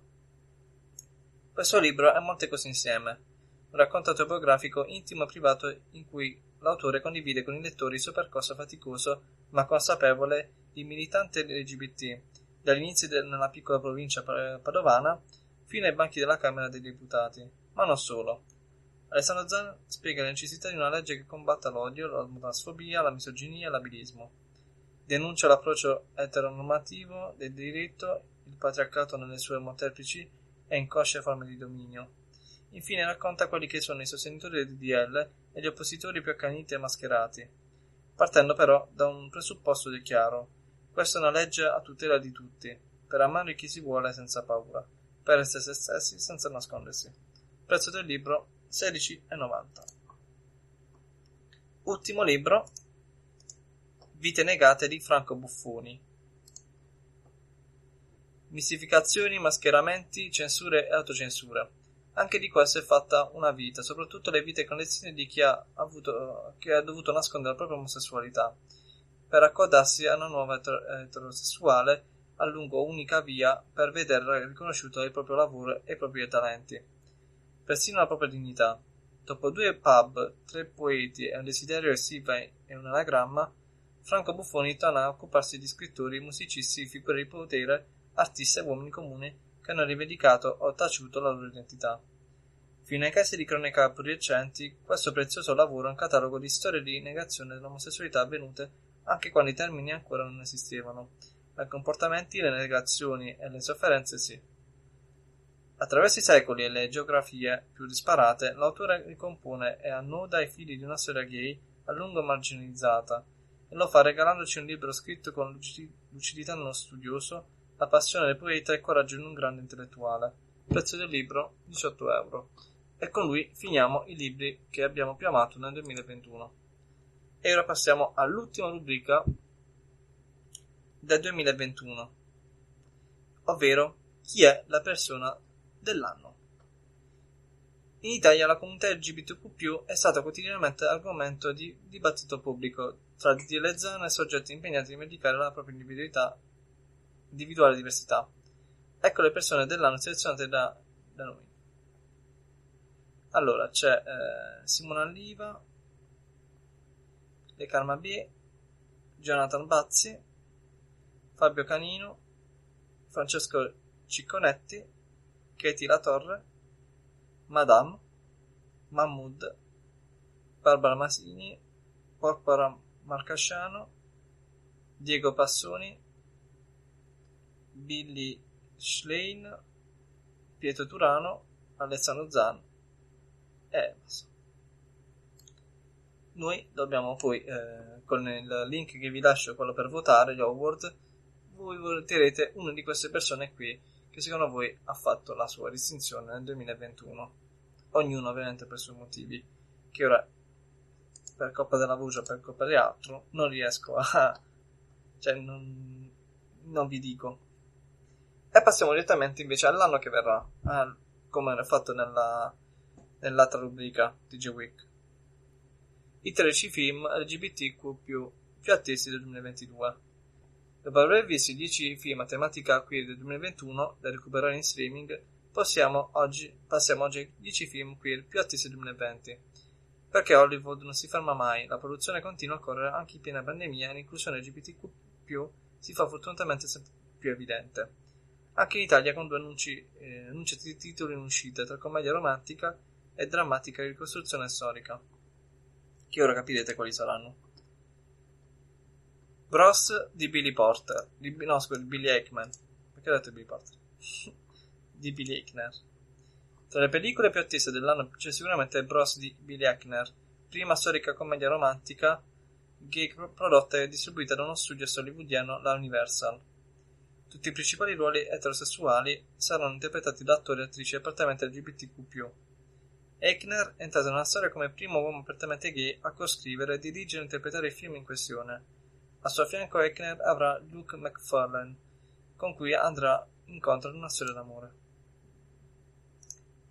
Fire Island di Joel Kim Booster Ispirato da Gol e Pregiudizio e scritto e interpretato da Joel Kim Booster, Fire Island segue due migliori amici, Booster e Bowen Young, che si imbarcano per un fine settimana di vacanza a Fire Island, celebre località d'America insieme a un gruppo di amici.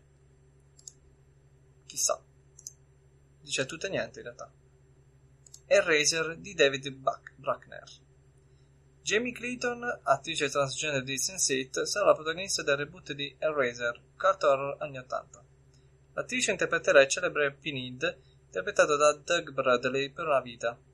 Il reboot sarà sceneggiato da Clive Barker, creatore del francese nonché tra i pochi attori horror gay dichiarati. Il prossimo anno ricorre il 85 anniversario da quando Hellraiser ha perseguitato la prima volta i nostri giorni è opportuno chiudere uno, l'occhio eh, collaborando con Cleave. Ah, scusa, chiudendo il cerchio, perché ho letto occhio. Chiudere il cerchio collaborando con Cleave, il creatore originale e visionario maestro dell'horror. Ha affermato Peter Oliettager, presidente Spyglass. Direttore da David Bruckner, il film vedrà nel cast anche Brandon Flynn, Goran Visny, Drew Starkey, Adam Frison, Oyef Inz, Serena Law e Iam Abbas. Poi c'è Solanizza Lamuri di Beppe Fiorello e sotto la regia per Beppe Fiorello con Solanizza Lamuri, film che racconterà il terribile fatto di cronaca avvenuto esattamente 40 anni fa e passato alla storia come delitto di Giarre. Era l'ottobre del 1980 in provincia di Catania. Il 25enne Giorgio Acatino Giammona e il 15enne Antonio Galatola Galatola, Galatola furono trovati morti, mano nella mano, uccisi da un colpo di pistola. Tutti li conoscevano in paese come Ziti, i fidanzati.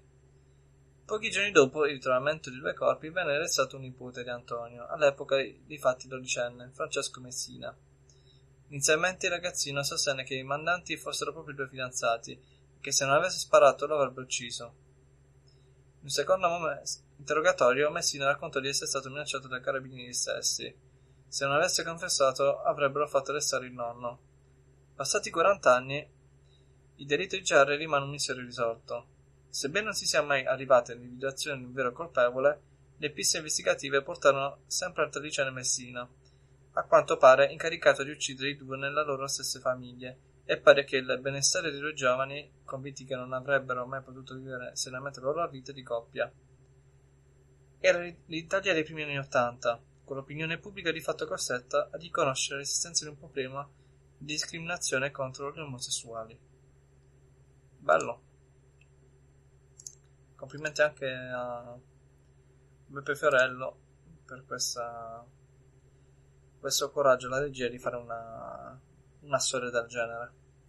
Tra l'altro, eh, spiegata due puntate fa nella puntata di, di podcast eh, Le radici dell'orgoglio che vi consiglio di andare a sentire perché è molto bello. Ovviamente sentite quella puntata, ma ripartite poi dall'inizio per eh, sentire la, l'evoluzione del panorama italiano nella, della comunità LGBT, come si è evoluta nel tempo. Ora stanno negli anni 80, nella seconda stagione, e nella seconda puntata della seconda stagione appunto parlano del, dell'omicidio di Jarrah. Passando avanti c'è My Policeman di Michael Grandage. Harry Styles è protagonista dell'adattamento cinematografico del romanzo romantico queer The Policeman, scritto nel 2012 da Bethan Roberts in Italia ancora inedito. Ambientato nella Brighton degli anni 50 in Inghilterra, il libro segue un'insegnante di nome Marion, Lily James, che si innamora perdutamente di Tom, un bel poliziotto interpretato dall'affascinante Styles. Peccato che Tom perda la testa per Patrick, curatore di museo che gli apre gli occhi sul proprio reale orientamento sessuale. Vivendo in un'epoca in cui l'omosessualità nel mito è ancora illegale, Tom sposa Marion, costringendoli i due a condividere questo segreto ormai svelato. Autore dello script Ron Niswaner, sceneggiatore di Philadelphia. My Fake Boyfriend di Rose Trouch. Kenyan Rosedale torna al cinema con una rom-com a tinte queer filmata Lionsgate. My Fake Boyfriend verrà, vedrà Kenan, del 2017 bisessuale dichiarato, negli abiti di un giovane che vive una situazione complicata. Può ritenere il suo ex fuori dalla propria vita, utilizza i social per crearsi un finto fidanzato. Tutto questo seguendo i consigli del suo poco convenzionale migliore amico, interpretato da Dylan Spruce, ex star Disney Channel. Ma tutto questo si ritorce contro il giovane quando incontra il vero amore della sua vita, perché rompere con il suo finto fidanzato si rivelerà assai difficile. Quindi deve fare finta, poi se si innamorerà di lui stesso alla fine. Poi c'è eh, What If di Billy Porter, questa volta è davvero Billy Porter. Commedia romantica di formazione ispirata ai vecchi film di John Hughes What If vedrà Billy Porter di Pose esordire la regia, con protagonista principale un liceale transgender afroamericana. Billy ha anticipato di volersi concentrare sulla gioia trans e non sul dramma trans, puntando quindi ad una diversa rappresentazione mediatica della comunità transgender. L'idea del film nasce da un post del 2018 diventato virale su Reddit, in cui un liceale cisgender aveva chiesto consiglio su come chiedere di uscire a una ragazza trans del suo liceo che era assolutamente e dolorosamente bella, che lo faceva sentire come se gli occhi fossero pronti a trasformarsi in cuore, saltando fuori dalle orbite ogni volta che la vedo. Che carino davvero. Deve essere anche per il film allora. Se tratta di questa storia qui. Poi c'è Framing Agne di Chase Joint.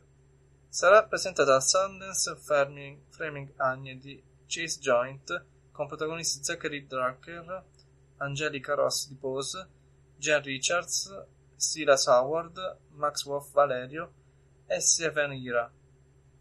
La Agnes del titolo è una donna transgender che ha partecipato negli anni 60 alle ricerche sulla, salo- sulla salute di genere di Harold Granfinkel presso l'UCLA. Una donna che è stata a lungo una figura di spicco della storia del movimento trans d'America. Il film unisce finzione e immagini documentaristiche che per provare a gettare un nuovo sguardo su una parte importante della storia transgender. E direi anche ora. I Am OK di Tig Notaro e Stephanie Allin. Diretto da Tig Notaro e Stephanie Allin, spose nella vita reale, I Am OK sarà presentato in anteprima mondiale al Sundance Film Festival di gennaio. La pellicola narra la storia di Lucy e Jane, da sempre migliori amiche, ma quando Jane accetta di trasferirsi a Londra per lavoro, Lucy la confessa il suo segreto più profondo e a lungo consulito. Le piacciono le donne. Improvvisamente la loro amicizia finisce nel caos più totale, prendendo storie diverse per affrontare inaspettati cambiamenti delle loro vite. Protagoniste Dakota Johnson nei panni di Lucy e Sonoya Mizuno in quelli di Jane. Andiamo avanti. Love in Color di Sammy Cohen Auli I Carvalho e Rowan Blanchard saranno due ragazze delle superiori che si innamorano in Love in Color, film che uscirà direttamente su Hulu. Alla regia troviamo Sammy Cohen con il genio comico di Christian King allo script. Eh, su Hulu in America. In Italia? Sicuramente su Star.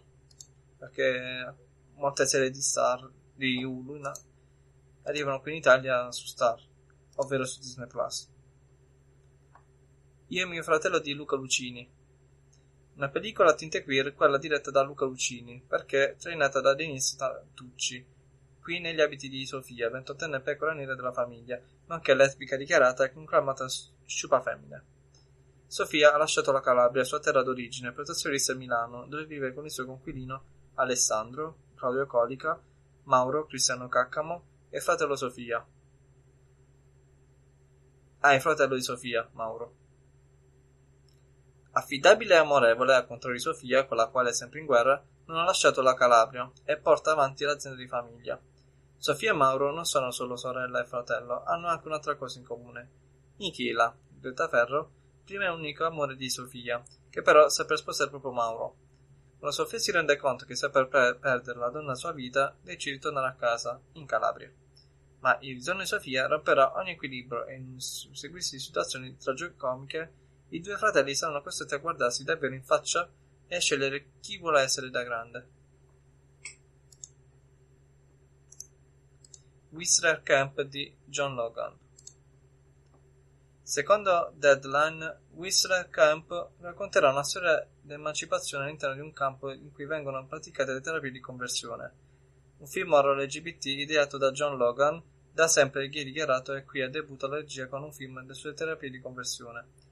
La sceneggiatura di L'ultimo samurai, Il gladiatore, The Aviator, Red e Renko farà quindi i suoi esordi dietro la macchina da presa con questo film prodotto da Blumhouse Productions.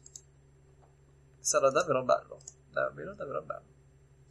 The Whale di Darren Aronofsky Protagonista della pellicola, adattamento cinematografico di un'opera teatrale di Samuel D. Hunter, Brenton Fraser, 52enne attore praticamente dimenticato da Hollywood, dopo aver incarnato gli abiti del sex symbol action in avanti inizio anni 2000, grazie a titoli come Tarzan, Indiavolato e La mummia, Fraser indosserà gli abiti di un uomo da 300 kg di peso. Charlie, il nome di questo padre di famiglia di mezza età che vive sulla periferia di Mormon Country in Idaho, alla ricerca di un ricongiungimento con sua figlia di 17 anni. I due si sono allontanati dopo che Charlie, insegnante di scrittura, abbandonato la sua, fa- la sua famiglia perché innamoratosi di un uomo, poi deceduto. La tragedia che Charlie proverà ad attutire mangiando compulsivamente, tanto da trasformarsi nella balena del titolo. Ora capite il titolo del film qual è? Perché? Si chiama così, The Way. Anche questo sarà molto carino.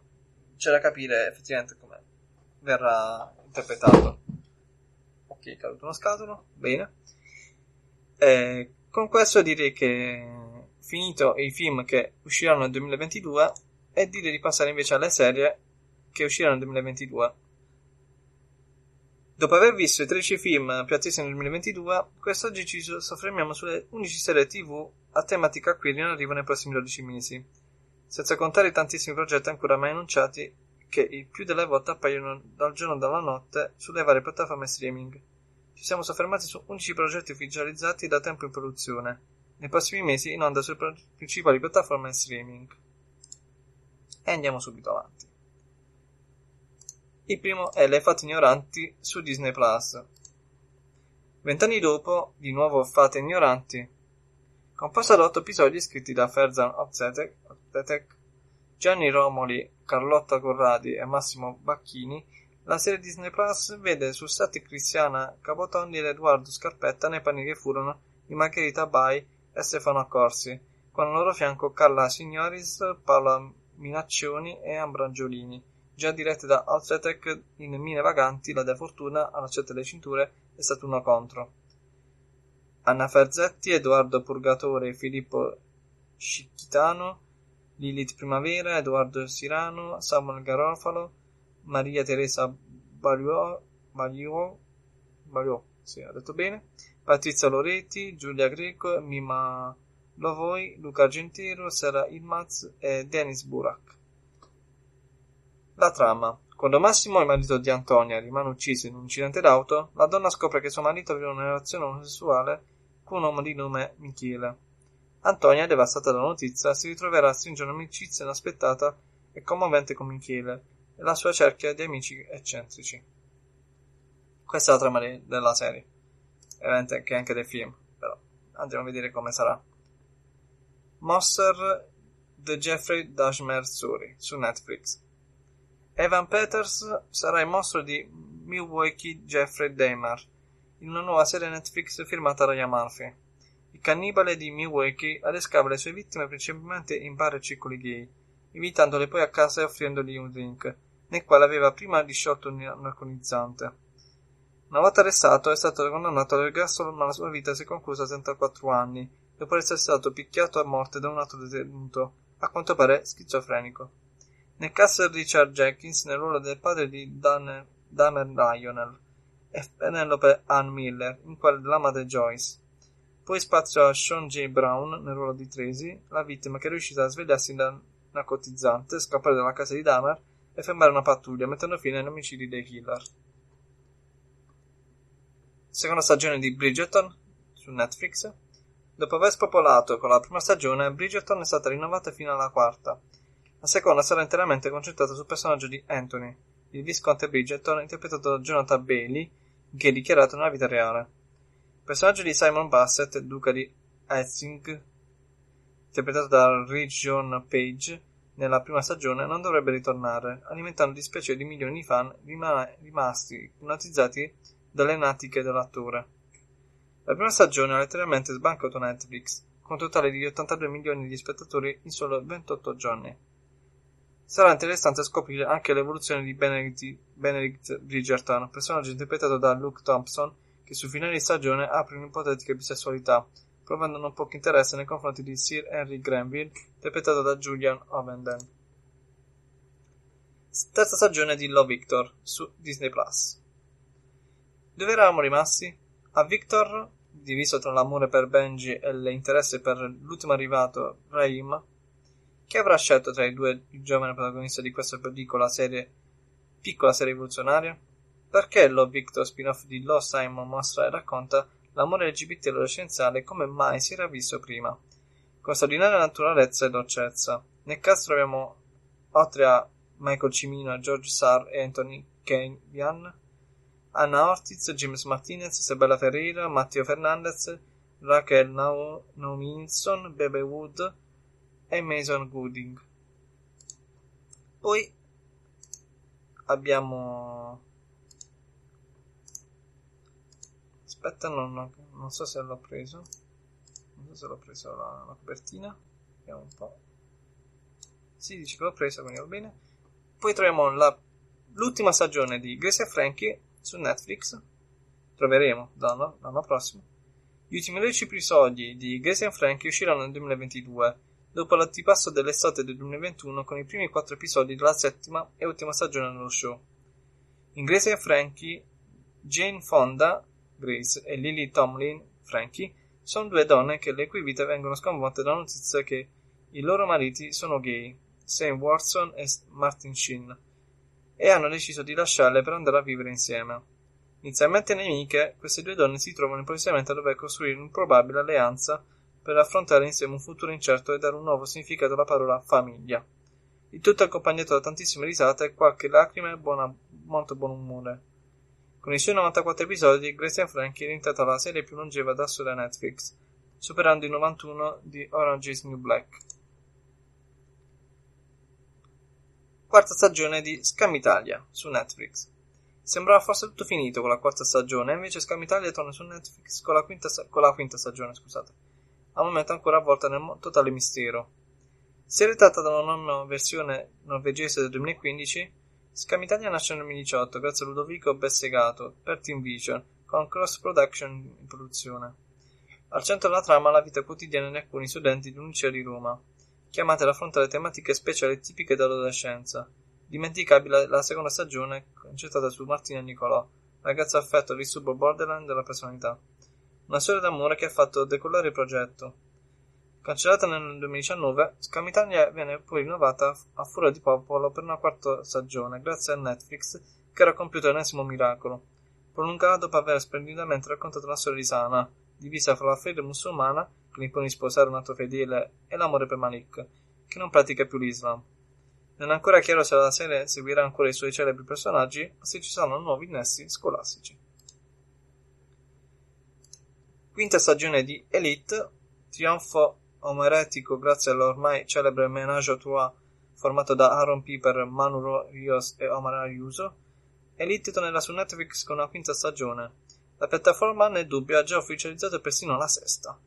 D'altronde lo, d'altronde, lo show, ideato da Carlos Montero e Dario Madrona, è uno dei più visti e chiacchierati di Netflix, con i, con i giovani ricchi e sessualmente fluidi del liceo Las Encinas puntualmente protagonisti di GIF e meme a sfondo erotico.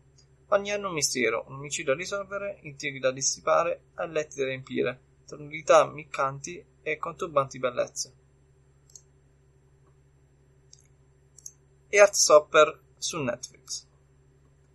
Kit Connor e Joe Clock sono i protagonisti dell'adattamento live action Netflix di Heartstopper, Heartstopper celebre gra- graphic novel LGBT Ideata da Alice Osman e in Italia edita da Mondadori, la graphic novel segue questi due studenti che casualmente, un bel giorno, si trovano seduti l'uno accanto all'altro.